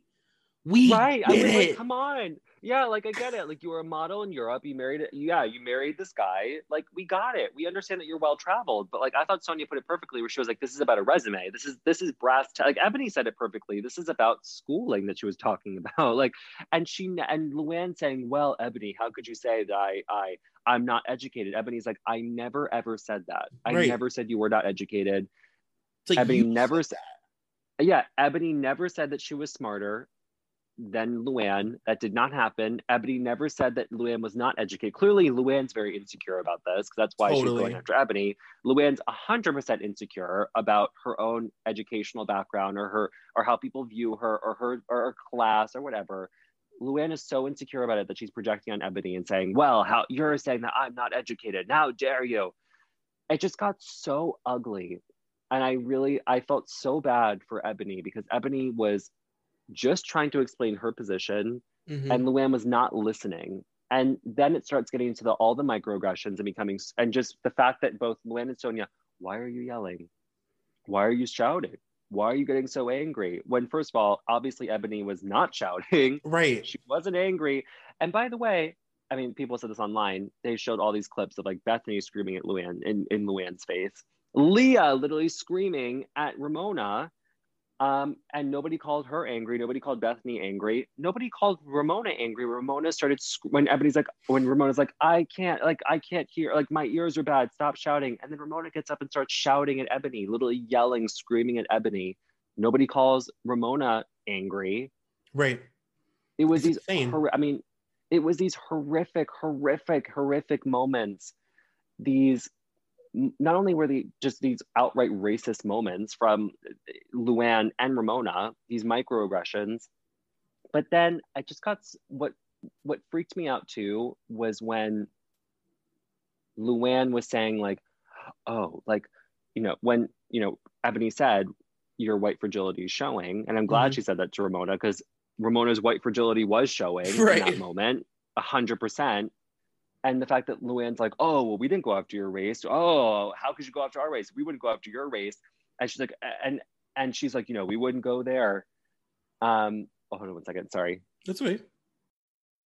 I'm so sorry. My sister walked in for a second. She's It's gone okay. now, though. But I, in the middle of my rant, I was saying, um, I was saying, um, Eboni had said to Ramona, like, your white fragility is showing, which uh, uh, absolutely, Ramona's white fragility was showing. hmm And the fact that Luann was like, oh, how dare you go after her, her race? We're not going after your race.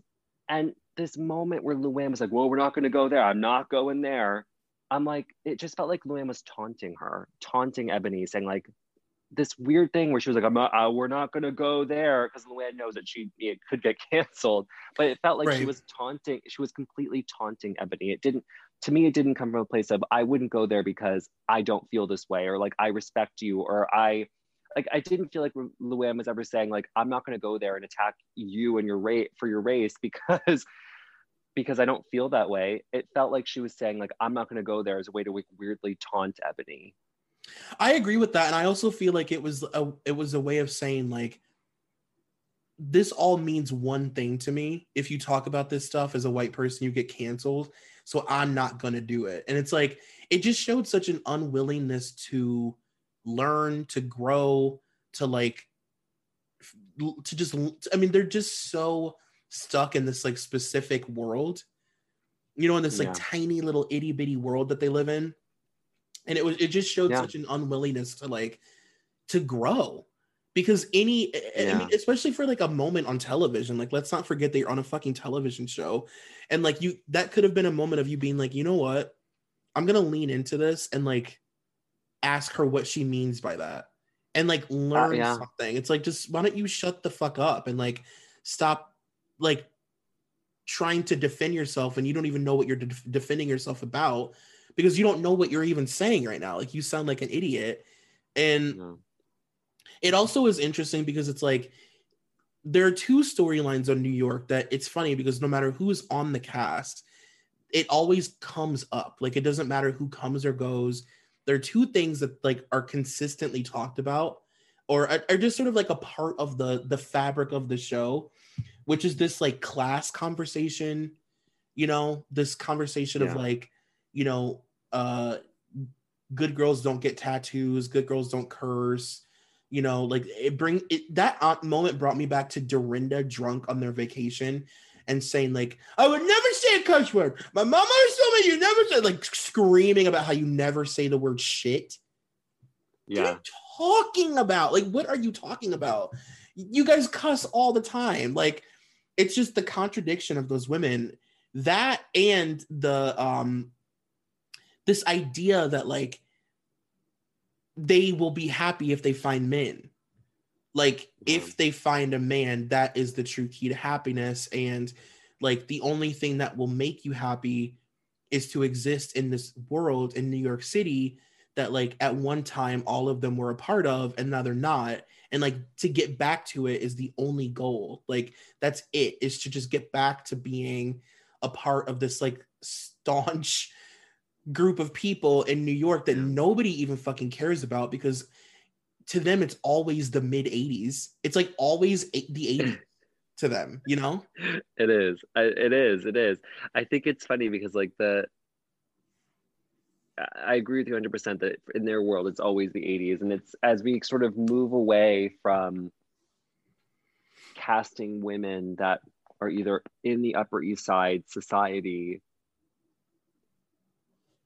it's interesting to see that just like the major culture clash on that alone of having Leah and Eboni who are not part of that sort of Upper East Side society. Mm-hmm. And then watching Ramona, Sonja, and Luann, it's just it's it's interesting to watch that culture clash happen. But it also shows that like this is not sustainable. Yeah, I, I, don't was know. lis- I just sorry, go ahead. I was just say this cast is just not sustainable. Like I just uh, yeah, like it's. uh, Sorry, you finish, please, because I have some more thoughts too about Lou. Okay. I was listening to uh to Molly Lambert talk about this about New York like forever ago and she made this point that like you know obviously the comparison between Sex and the City and the Real Housewives of New York has always been there. Yep. The interesting thing about New York though is that the women in on Sex and the City the thing that the women always got was that like the the guys would like come and go and like their true like life partners were each other Yeah, on this cast, like, even though they've all known each other for 35 and 40 years, like they never ever grasped the concept that like their friendships like should matter to them, you know? Because if a guy comes Yeah. along, they're immediately it's like middle school, like they're immediately willing to drop their friends, throw them under the bus, desert them, and it becomes like a like a mud fight. You know what I mean? Like it's like a mud pit I agree. and it's just Yeah. interesting the way that they view relationships on New York is like so weird. It is. It, it it is very weird. Um, and yes, I agree that when a guy comes into the when the guy comes into their lives, like it's like they yeah, the idea of any sort of friendship or loyalty completely falls apart, which I thi- which I think is ultimately Sonja's problem on this like with these women is because Sonja it's it's Sonja hasn't really betrayed Luann or Ramona in that way. It's Ramona and Luann betraying Sonja. hmm Always But the problem is they look at Sonja like she's nuts and they make her feel crazy. a nuts for express- slut. for ex- right for expressing that she's a little bit upset about this. Know, It's happened with a couple of their of her guys, and Yeah. I, it's it's frustrating to watch because I think that like that's why I was so happy that Eboni jumped in there to defend Sonja because I felt like we didn't really have that because Bethany had left, and I think Bethany was sort of that person for a little bit. I think at one point even Dorinda kind of defended Sonja. Remember, because so, Dorinda used to attack Sonja. I've always forget that Dorinda and Sonja before becoming good friends were like enemies. Dorinda hated Sonja hmm but Dorinda at one point was defending Sonja, which was nice. So to have both Bethany and Dorinda gone, I was like, okay, like I wonder how this is going to be for Sonja, who's now it feels like she's sort of alone with Ramona and Luann. And it was nice to see that Eboni jumped in there to defend her. And yeah, I it's interesting to see the way that like obviously Sonja is responding to Luann being with Garth and how Ramona and I think that Luann is really enjoying feeling like she has the upper hand over Sonja. Right. I think that we had Luann had to spend a couple years sort of dealing with her arrest and um dealing with kind of getting her life back together, whatever that looks like for Luann and getting the cabaret show up. And I think that she finally feels like she has this like thing over Sonja, which is like her quote cabaret career and her man. and it is upsetting to watch Luann seemingly really enjoy kind of sticking it to Sonja. That's the vibe I'm getting, and maybe I'm projecting, Totally. but I'm getting the vibe that Luann's really enjoying watching, like making Sonja feel kind of shitty about it. she always she totally she always does. She loves it's like she loves to make all women feel shitty about that thing Yeah, specifically. But there's something about Sonja where she really, really loves to like twist the knife. And I feel like it's because Sonja is such a like an easy target. Like she doesn't express herself well. She doesn't Yeah. express her thoughts well. They all think that she's a crazy drunk, and they know that like the narrative of the show is that she's just like wacky and weird and never makes sense and whatever. But you, you know what it is, and I noticed this with her. I think with Sonja, and I noticed this a lot last season when remember when Luann got drunk last season in the Berkshires and she like yelled, so like, You're done, you're done from my Mhm. show. Fuck you, you're not gonna be in my cabaret show. hmm It hit me really fast where I was like, Oh, she's threatened by Sonja because she knows that Sonja is more talented than her. And that's the real issue with their friendship. She knows that Sonja is way more naturally talented Yeah. and charismatic and funny than Luann is, which is why she'd love to stick it into Sonja that like, oh, look at me, I had the successful cabaret show, yada yada yada. I don't need you on my show. I don't need you. I don't need you. I don't need you. I don't need you. You're done. Like it was just a, her way of saying like fuck you because she's so insecure about the fact that Sonja is way more talented. One could not agree with you more. I think Sonja is so naturally magnetic. She has she's so funny. She's like I mean remember when she like got on the fucking stage during Tinsley's circus yes, and like took so over good. the circus? Yeah. She became the circus and it was in her. She like had Carney in her naturally. Yeah. She's um, a great performer. She's an amazing performer. And when she gets on that that stage with Luann, she always steals the show.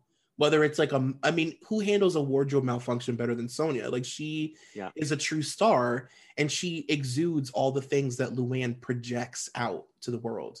Yeah, you know exactly. By the way, I got to tell you, I really loved Sonja defending Eboni against Luann because at this point we had oh, Luann. Sorry to go back to the fight for a second, but when Luann, because Luann, not only was Luann being so vile, but she was even like she was just saying things that were like I remember she would said to Eboni, "You think you're the smartest person here? You're not," and like spits that at Eboni. It was so gross that she like said that, and like it was just really nasty. And and I really love Sonja jumping in there. First of all, screaming like "Let Eboni finish!" Like screaming at those two women, like "Let her finish!" The fact that Sonja had said to Luann, she never like she's like Eboni never said that she was smarter than you. She was just talking about education. Mm-hmm. And the fact that she said Eboni's not being angry, like this is like she's just using her words. Like this is this is ridiculous. And I just I loved that. By the way, the fact that I'm starting to jump into this for a second, but the fact that Luann even said to Eboni, you're being an angry woman. It's not about your race. You're an angry woman. It's like, what is wrong with you, Luann? Like, are you fucking serious? Like, thinking Luann thinking that she just made a great point by being like, I didn't talk about your race. I'm just saying you're an angry woman. It's like, fuck off. Like, obviously, she never called Luann. I'm sorry, Leah or Ramona or any of the other women angry. She, uh, I, I mean, Eboni, Eboni made her point when she said in the interview, when she said in her confessional, she called she did not call Leah angry. She did yeah. not call Ramona angry. She called me angry. Tell me it's not about race. As she's like calmly and calmly, like, so like eloquently, di- like explaining her thoughts and feelings. You know what I mean? Like something we never see on that show, where somebody is like using really well thought out, exp- like just expressing her feelings in a way that's not like yeah. screaming and like holding like squeezing a knife too hard and like making yourself bleed or like you know just being like a, a drunk sloppy mess like she was so chill it's just such yeah. a weird that was such a weird uh a weird moment but like it also couldn't have happened to a better person because yeah. she's so like capable of handling it in the best way you know it makes me sad that she cries next week i mean i just i mean i don't obviously i mean it's just I don't know. And and then we see in the promo for next week, like Luann's like, I I feel bad for attacking you, but I am also owed an apology. I'm like, are you serious? Like, I know. Just, can I tell you, by the way, the fact that Luann, this is how fucked up she is. The fact that Luann didn't even post an apology on social media. I know. To Eboni. Not one apology. No apology. Instead, she posted a video of herself on a plane going like, this is what it's like to travel. It's like, really? Like, did no one say to her like in her circle like you need to apply um, instead we have poor eboni saying i have to take a two, a two week social media break because I, I, I just can't deal with these people. Like i need to take a break. You know the fucked up thing is I'm sure, I'm sure somebody did say it to her. Yeah. You know? And she just doesn't get it. She she never gets it. No. And i just don't know. I think we talk about like, you know, I think this is just a general conversation about like Beverly. Did you watch Dallas at all this year? Um, I watched it like halfway and then I stopped. Okay. Okay. So I I read an article about, you know, um, Dallas and Beverly Hills and, and New York City casting women of color in these like all white casts mm-hmm. and how it's sort of like at this point i'd love to get your thoughts on this because it's i think they were just saying it's sort of like i kind of like performative diversity in the sense that they'll say that they'll like i think what's frustrating is that i think i hate when the cast when the cast of these shows say this too like oh look at the diversity. It's like having one woman of color on these casts is not diversity. it's, it's just having one woman of color in the cast. And that's what there was, I think in the article, it's something about like performative diversity, which is like adding one woman of color to these casts and then just saying like, oh, look, we have a diverse cast now. Huh, there you go. But instead what ends up happening is that they end up having to obviously unfortunately, and they shouldn't have to in this case, teach these white cast members about race or face racism themselves by their own cast. I mean, we certainly saw that with Tiffany on Dallas. Yeah. We just saw it with Eboni last night on on on New York, and we're seeing it with Crystal. And like, it's just, I don't know where we go where we go from here. I'm curious. As, like, I don't know. I'd love to get your thoughts on this if you don't mind. Yeah, totally. I I mean, I couldn't agree more. I think it's like you know if bravo really wanted to have a black woman in on the cast of the real housewives of new york city they would have done it before people literally were like you have to now. Because it's been 13 years. This is insane. Yeah. like are you you are in new york. Yeah. like you can say whatever you want about Coto de Caza and whatever. You are in new york city. New york. You have no excuse to have never had a person of color on a show about New York City. It is absurd. And yeah, I think it's it's complete bullshit. I don't think I think Bravo is all just performative performative uh wokeness. It's all just like fake bullshit and like it is so fucked up that they put one person in the position to represent an entire race on this massive platform and like their opinion on things is supposed to mean you know what everybody feels in the world and like it's not. Like you know having two women of color would be interesting because i bet they they would disagree on certain things. You know what i mean? Like they would have differing opinions on race because not all yeah. black people feel the same about things. It's just so inappropriate to me. It's so inappropriate. Yeah. Yeah. Yeah. I i i agree. Like it's I it's sad because I don't know. I think especially what happened with Tiffany was really, really upset. I mean, it's upsetting all around, but like I think yeah. because we just we saw just the fact that Tiffany's season's over and everything that she's on Dallas and everything that she's facing on social media after the fact by Kameron and her family. It's like, mm-hmm. guys, what are we doing? Like, oh my God. Like I just I don't know. It's I, I don't and I agree. When it comes to New York, obviously it's New York City. How did it take 13 seasons to cast a black woman? I mean, I, I can't. Even, I just it's, it's, it's crazy. It's, insane.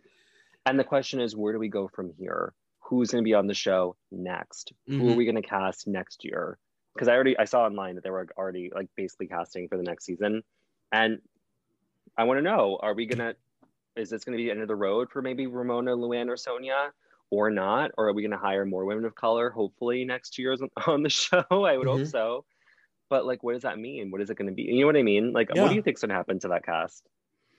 I, I know think, it's like very early to tell. We're still kind of early in the season but right. Well i think that they're going to have to come to the decision of like are we going to let go of our core gals and completely change the show yeah. and maybe have it be great or maybe have it blow up in our faces or are we going to like you know keep sort of tweaking it and have it move in a different direction. I think that honestly would be the smarter thing to do, in my opinion.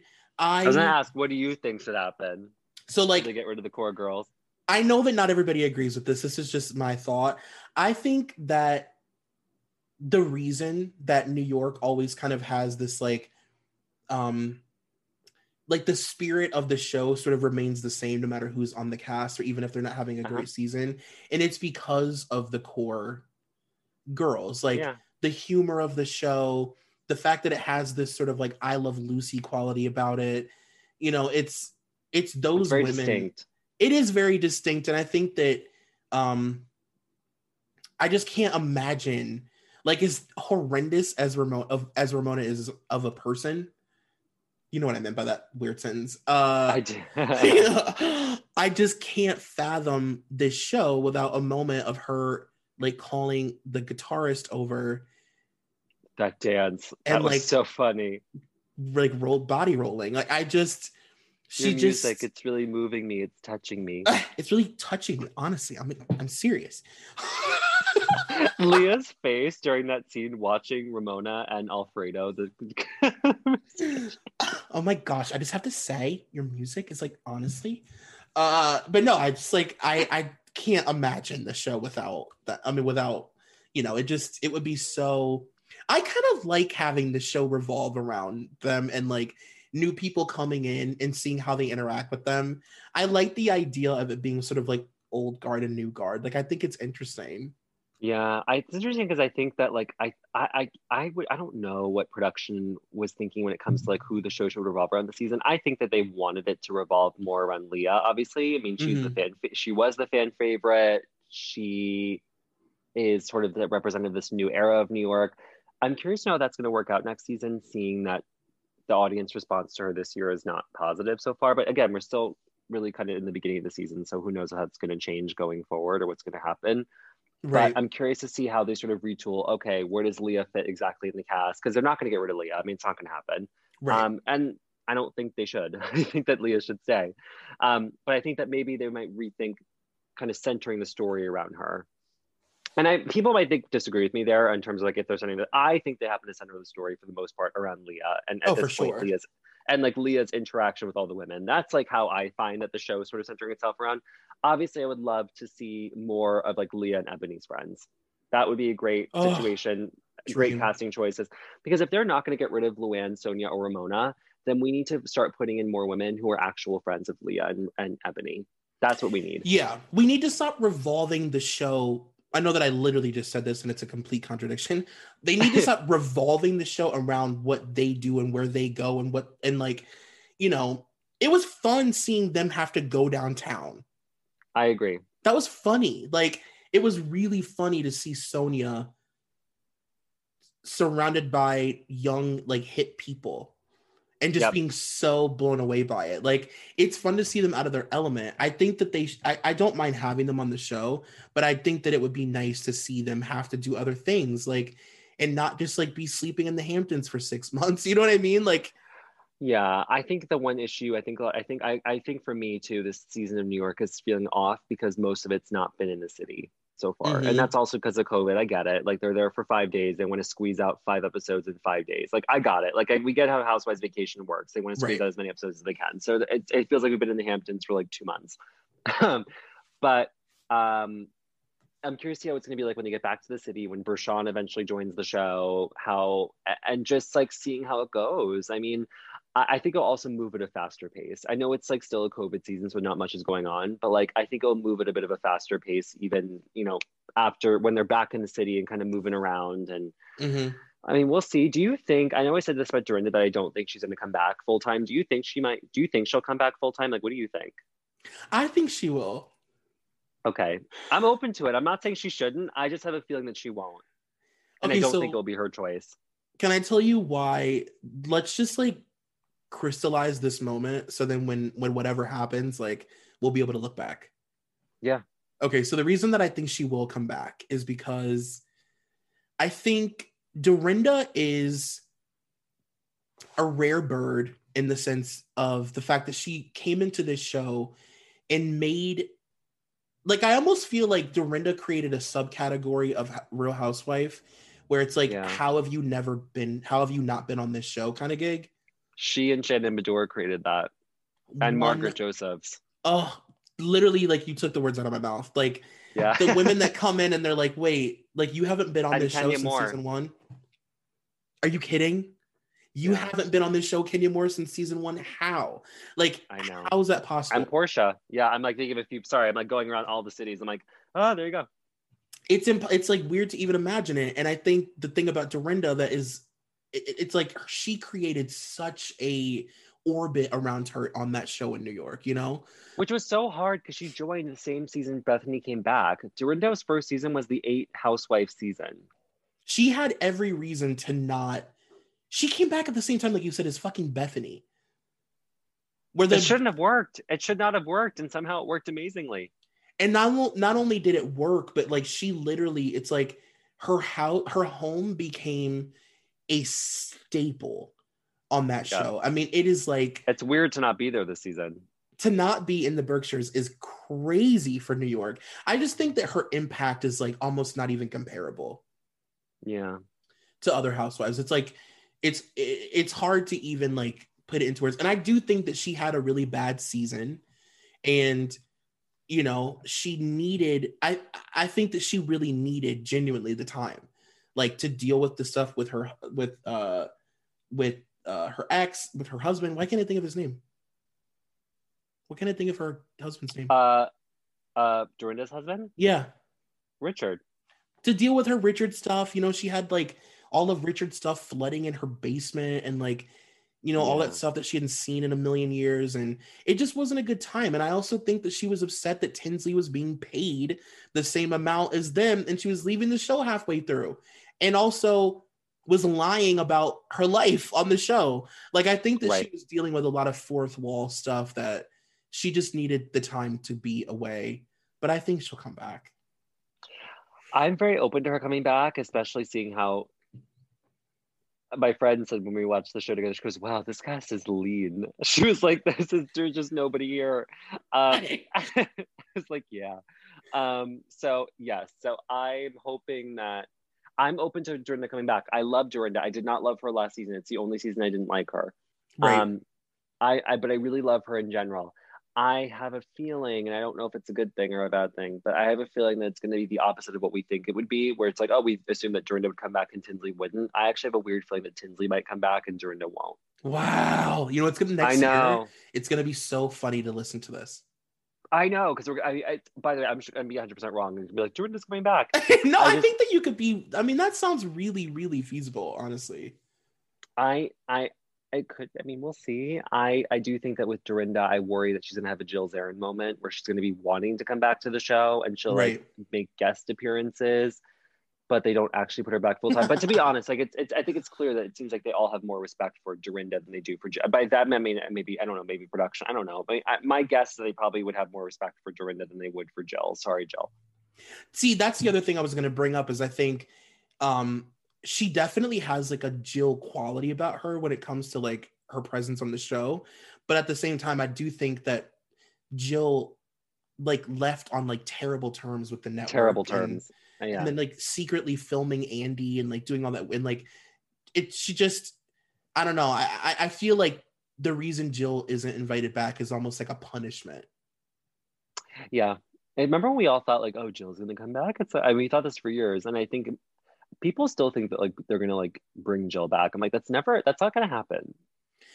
I I mean, it maybe is- I'm wrong. Maybe maybe it will happen, but I just don't think it ever will. They would have brought her back already. for sure. It is quite upsetting that they've never brought her back because it's just such a built-in sure thing. I mean, Jill Zarin is just incredible television and she's built into the show forever because they're all Yeah. her friend. All of them. I got it. I did get a throw, and Eboni's like, oh yeah, I met Luann at Jill's uh, charity.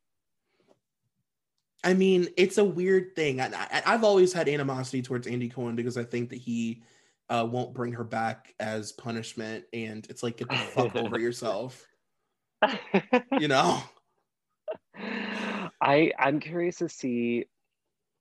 I'm curious to know what production thinks of her. I know. I think they hate her. I really do. I, it seems I I have a feeling that they ha- that they feel I feel like Mariah is getting the same treatment on Married to Medicine. yes, that's a good. they don't like her. They don't like her. I don't think Andy likes her at all. I can't even, and especially like, you know, during her heyday years where she was like thought she was untouchable. No. Oh my god. Do you see any universe where Bethany's going to come back? I know I said Bethany will never come back, but do you see a universe where she comes back? Not to Housewives. I could see a universe where she comes back to another show. I agree. Oh yeah, I agree. know, Did you watch Big Shot with. Bethany? Yeah, I actually just finished it yesterday.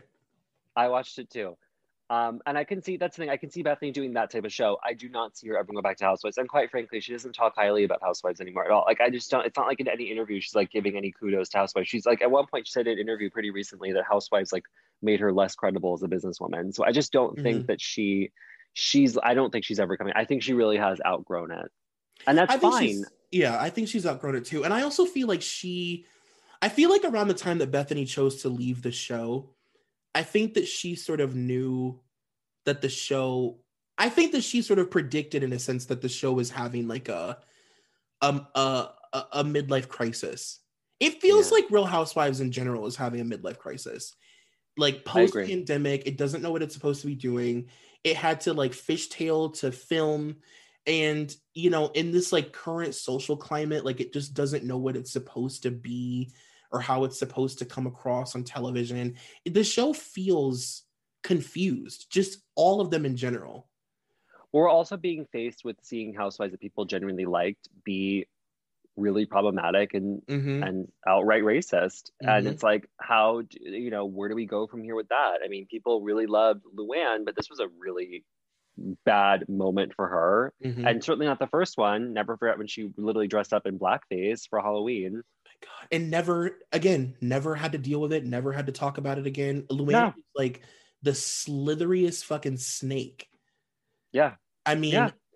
oh, when I think back about all this stuff, like even back like 2010 era, the stuff that like Bethany and Ramona and all the girls used to say about her that she's just like a snake in the grass and that you really cannot trust her and she'll steal your man and like all these things. Like it's all true honestly. She's just yeah. Ugh. And the and the one thing I noticed too, I will say that I don't know, like when it comes to diversifying these or what Bravo thinks is diversifying these casts. like I said, with adding the one person of color to the right. cast, are like, here you go. Right. I don't I don't know if I don't know if the thought process was, oh, they're gonna have conversation like the conversation Garcelle and Kyle had, which started because Kyle did something that was really not right to mm-hmm. Garcelle, and Garcelle was saying, as a black woman, this is why it affects me personally, mm-hmm. and why it, and why I'm upset about it, and why it's different for me than it would be if someone accused you of not paying for something as a white woman. Right.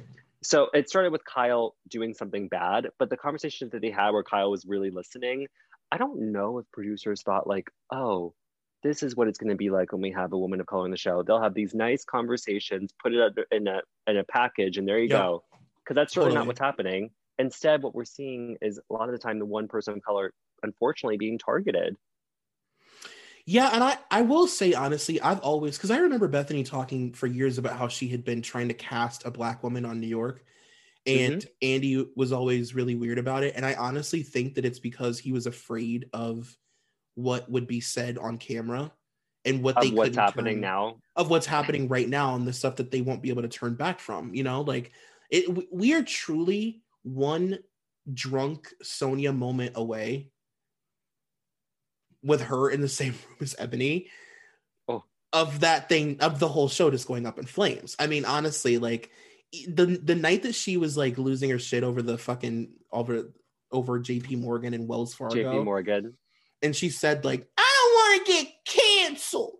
I was like, "Here we go." I know, I know. I was, I, like, I was, like, I was like, I'm scared. I'm scared. I'm scared. scared. Yeah. it's and again, when you have the one person of color on the show, quite frankly, taking the brunt of it, and mm-hmm. unfortunately mm-hmm. being targeted. I mean, like I said, like look what happened to Tiffany Moon, right? Like on Dallas, like like I just don't like.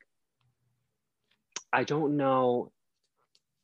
I, I read an article today where it was like racism is becoming the storyline for the franchise mm. and how upsetting it is to watch these women come onto the show on these shows and unfortunately find themselves or be become targets because we have white women on these shows apparently quite a few of them who are being racist towards them. it's honestly Bravo's and fault. showing their asses and showing their asses. Sorry, what did you say? It's the network's fault though in my opinion, it's the network's fault. I think that they set these women up to to to come into these like horrendous situations, and it's it's heightened because you know it's like like Eboni's coming into house or into New York is like the first black housewife in 13 years. It's like that's a lot of really fucking unnecessary pressure.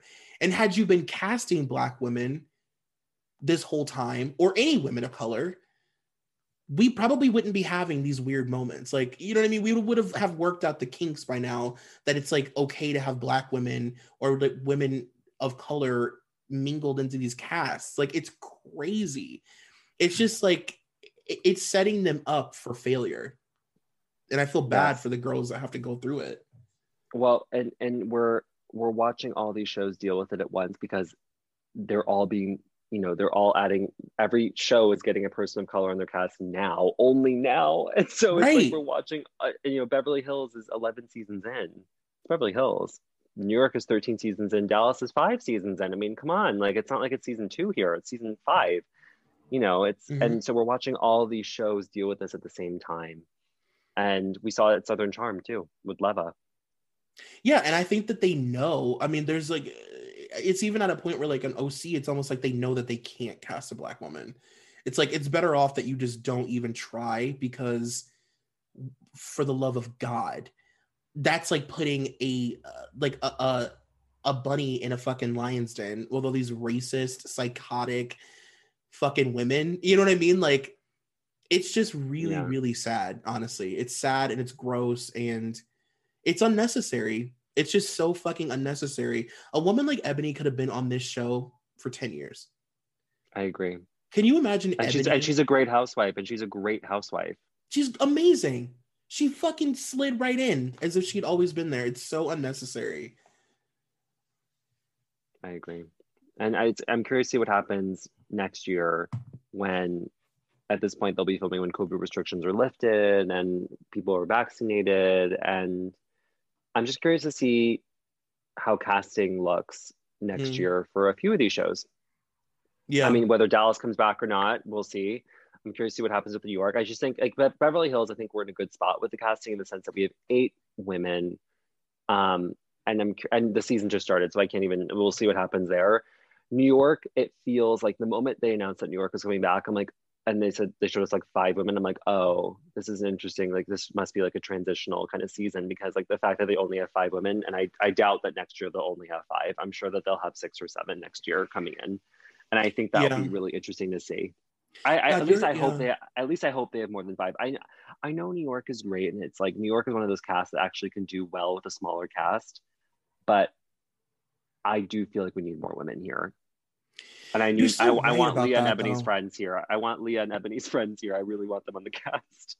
That is a show where it's like I'm thinking back now, even like the season where Carole. How many housewives were there the season that Carole was like running to be like the whatever of her building? Oh, um, it's like six. Yeah, was like, that with Kristen Taekman? Yeah, Kristen. Like Kristen's Bethany. first season. Yeah. Oh, that was seven. Oh, with Bethany, that was season seven. That was eight housewives. Because that was when Bethany and Carole were like becoming friends. Yeah, that was season seven. So that was eight housewives because it was it was Bethany. Uh, Carole was on there with Bethany, Luann, Sonja Ramona, Dorinda, Heather, Kristen. Yeah, see, you're right. That was great. That was a great time for housewives because there were so many women and they peak. were coming and going. It was like and it, it caters to the kind of show that they have like i said because it's basketball. So it it's like they're all like coming and going. Like i can even remember yeah. like when carole was doing that apartment thing and she was like trying what is it called? What was she doing? Like what is it called? She was like ready to be like uh, was it like president of the co-op or something? Not president but it was something of the co-op. Yeah yeah. Yeah whatever I that think. thing is called. Um but she like you know, and that was a season where she like wasn't writing. By the way, remember her? Like I remember her like her like editor like yelled at her because she was like not writing her book, and she was like, "I'm just was, enjoying my life." She was just like fucking Adam and like getting cats, you know, like yeah. a dream. Um, but like they were all coming and going so quick that season. Like even like that moment where she was like learning, finding out if she like got to the president role or whatever for her building. Like Bethany came for 10 minutes and then left, and like then eight other housewives came. It's like they were always like leaving and coming and going. It was just such a nice, like fast paced yeah. season because there's so many. I always think I think with housewives in general and all the franchises, six or seven is the magic number. Five is I think too little. I think I mean Atlanta only had five, but you kind of forgot that Atlanta only had five this year because we had eight women total because we had three friend ofs. Mm-hmm on New York, we literally have five women and Heather. Yeah, it's a lot of pressure and it's a lot of time spent with with the same women. Yeah, I don't I certainly think that that is actually hurting Leah in this case. Totally. Wow. And I think that and I think that it's also allowing Eboni to like really shine is the fact because it is such a I mean she would have shined no matter what because she's just a great housewife, but I think she's really shining too because she is like one of only five women. Yeah. So I think so it's a lot of it's a lot of and it, i think eboni's also our audience surrogate i think that she's one who's kind of being the bethany this season where she's like calling these women out and being like these women are ridiculous i mean it's it's sort of the natural role for a lot of new women right like mm-hmm. having that sort of carole bethany it's like what leah had last year where she, like you said like leah got like the carole edit because she's like these women are ridiculous Eboni has that sort of like Eboni's kind of doing the same thing this year where she's like these women are ridiculous and I'm I'm new and this is interesting but it really but she's also so funny that it does feel like a bit of like a Bethany role. Mm-hmm. Yeah, she just is so good at being a housewife. It's crazy. Like she's yeah. so good at being on TV. Can I say one last thing, no, too, because I because uh, I'm going to forget, but I so want to talk to you about this for a second. The idea of like fans joining the show. It's funny because a lot of people hold that against Jackie Goldschneider on Jersey, like you were a fan, mm-hmm. but now at this point it's been it's like they're casting women who are openly you know fans of the show. Eboni says that she's a big bravoholic which i love. Um bronwyn is a fan of oc she watched uh, she watched housewives for years before she joined the show. Denise admitted that she was a denise richards admitted she was a fan of the show. Garcelle watched the show mm-hmm. or all the shows. Leah watched the shows. Right. I think that there's this thing about drew sidora i think watched all of uh, all the shows before joining atlanta.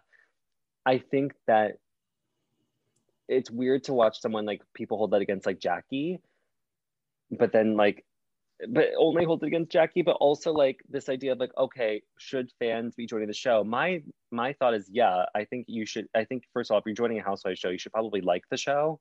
Right. I think it's really weird. I think it's really weird if you haven't seen Housewives and you're joining the show. I mean, like, it's just Housewives is so part of our like just popular culture that if you're going to join Housewives, it's not like you're, I'm sorry, you can't be a Kelly Killoren Bensimon who's like, I've never seen the show ever. But, mm-hmm. but I mm-hmm. mean, Kelly joined season two, so it makes sense why she hadn't seen the show. She joined 10 years ago. But, but you can't, I, I just, I think it, honestly, if someone says I have never seen the show, I think you're lying. I think so too. I think it's like a weird flex to be like, like Erika did that. Yeah, I've never, I don't really watch TV. Like Tiffany said when she joined Dallas that she had seen the show but she didn't watch it regularly. But then when she got cast she binge watched the entire last season. That makes sense to me. You know i'm mm-hmm. not saying you have to be a i'm not saying you have to be a big fan of the show to join it. I'm not saying that.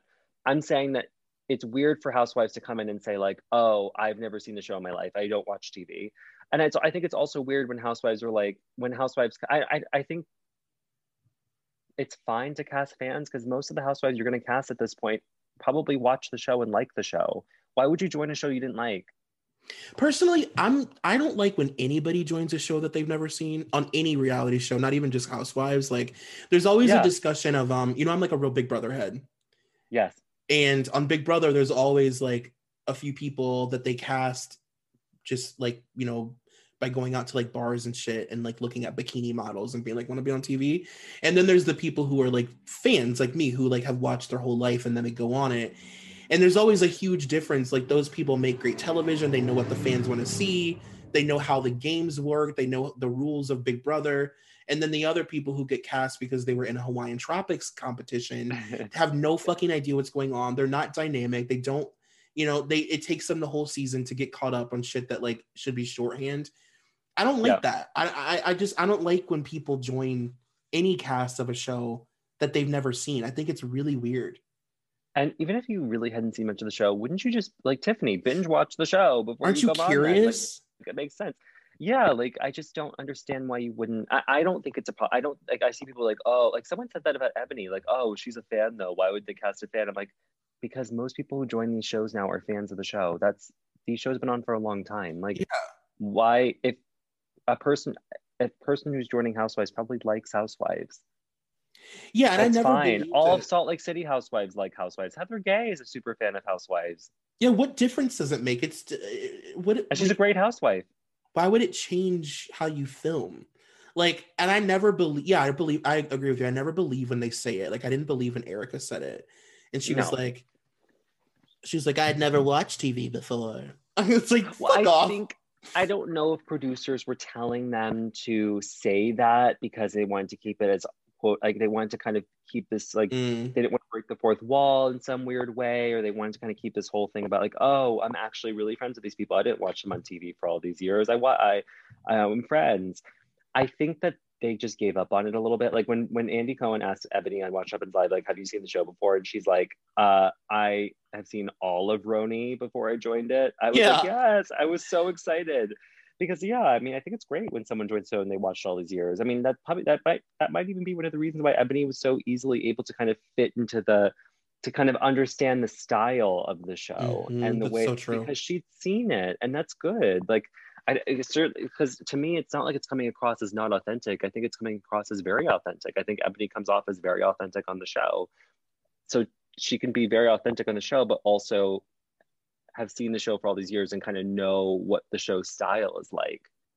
I don't think it hurt her. I think it helped her. it totally helped her and she all yeah and she definitely like came in understanding like what her role was supposed to be you know she's like Yeah, "Oh, i like- know why i'm here Like Jen Aydin apparently went to be on the show on New Jersey for all those years, and she certainly gets with the show.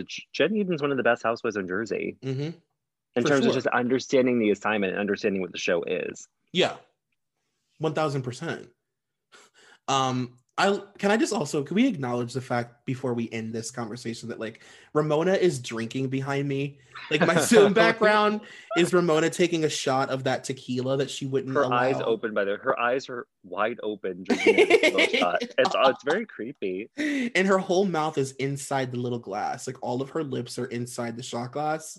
I don't think anybody's ever sh- taught Ramona how to take a shot. Um, well, Brandon, I've kept you for three hours. This is this was great. I'm so glad we talked for all these hours. I know I needed, We needed it. We Our did. summit. we did. I missed you so much. I missed you too. I love you and thank you so much for letting me kind of gab, especially during this like really particularly crazy week of Housewives. Thanks for letting me like literally rant about the state of the show and I just I'm I'm excited we got to talk. Me too. And we can't let it. Uh, well, I'm gonna like get back into my Bravo shit. Like I'm like back. I'm gonna get back into it, so it won't be so long next time. I just, you know, I I, I just had a little break. That's all. I get it. We got to do a, listen. We got to do a summit when Potomac is back, and we have New York, Beverly Hills, and Potomac all firing off at once. That'll Oh be that'll be that's almost too powerful. It's insane. Consider our Potomac episode already recorded. Perfect. I'm excited. well, tell people where they can find you on the internet, Brandon. you can find me on Twitter at the B Alvarado, and you can find me on Instagram at the Brandon Alvarado. And I have a Substack newsletter that I have not updated in a while. I apologize, everyone. Things have been very busy. Um, but I promise I'll get back to it. It's brandonalvarado.substack.com. So you can subscribe there. You can get a little email um, with my newsletter, and I'll be back to updating that soon. Yay, Brandon! I love you so much. I love you. Thank you. Thank you. I hope you guys enjoyed this three hour rant, ramble, carry on. Bye. Thank you for listening to Dunzo. This podcast is a part of the Solid Listen Network. Please take a moment to rate, review, and subscribe if you haven't already. Also be sure to check out our Patreon at patreon.com slash solidlisten for exclusive content. You can follow me on Twitter at Troy McGee, and you can follow the podcast on all forms of social media at Dunzo Pod. That's D U N Z O. Thank you to executive producer Molly McAleer and coordinating producer Nicole Matthew.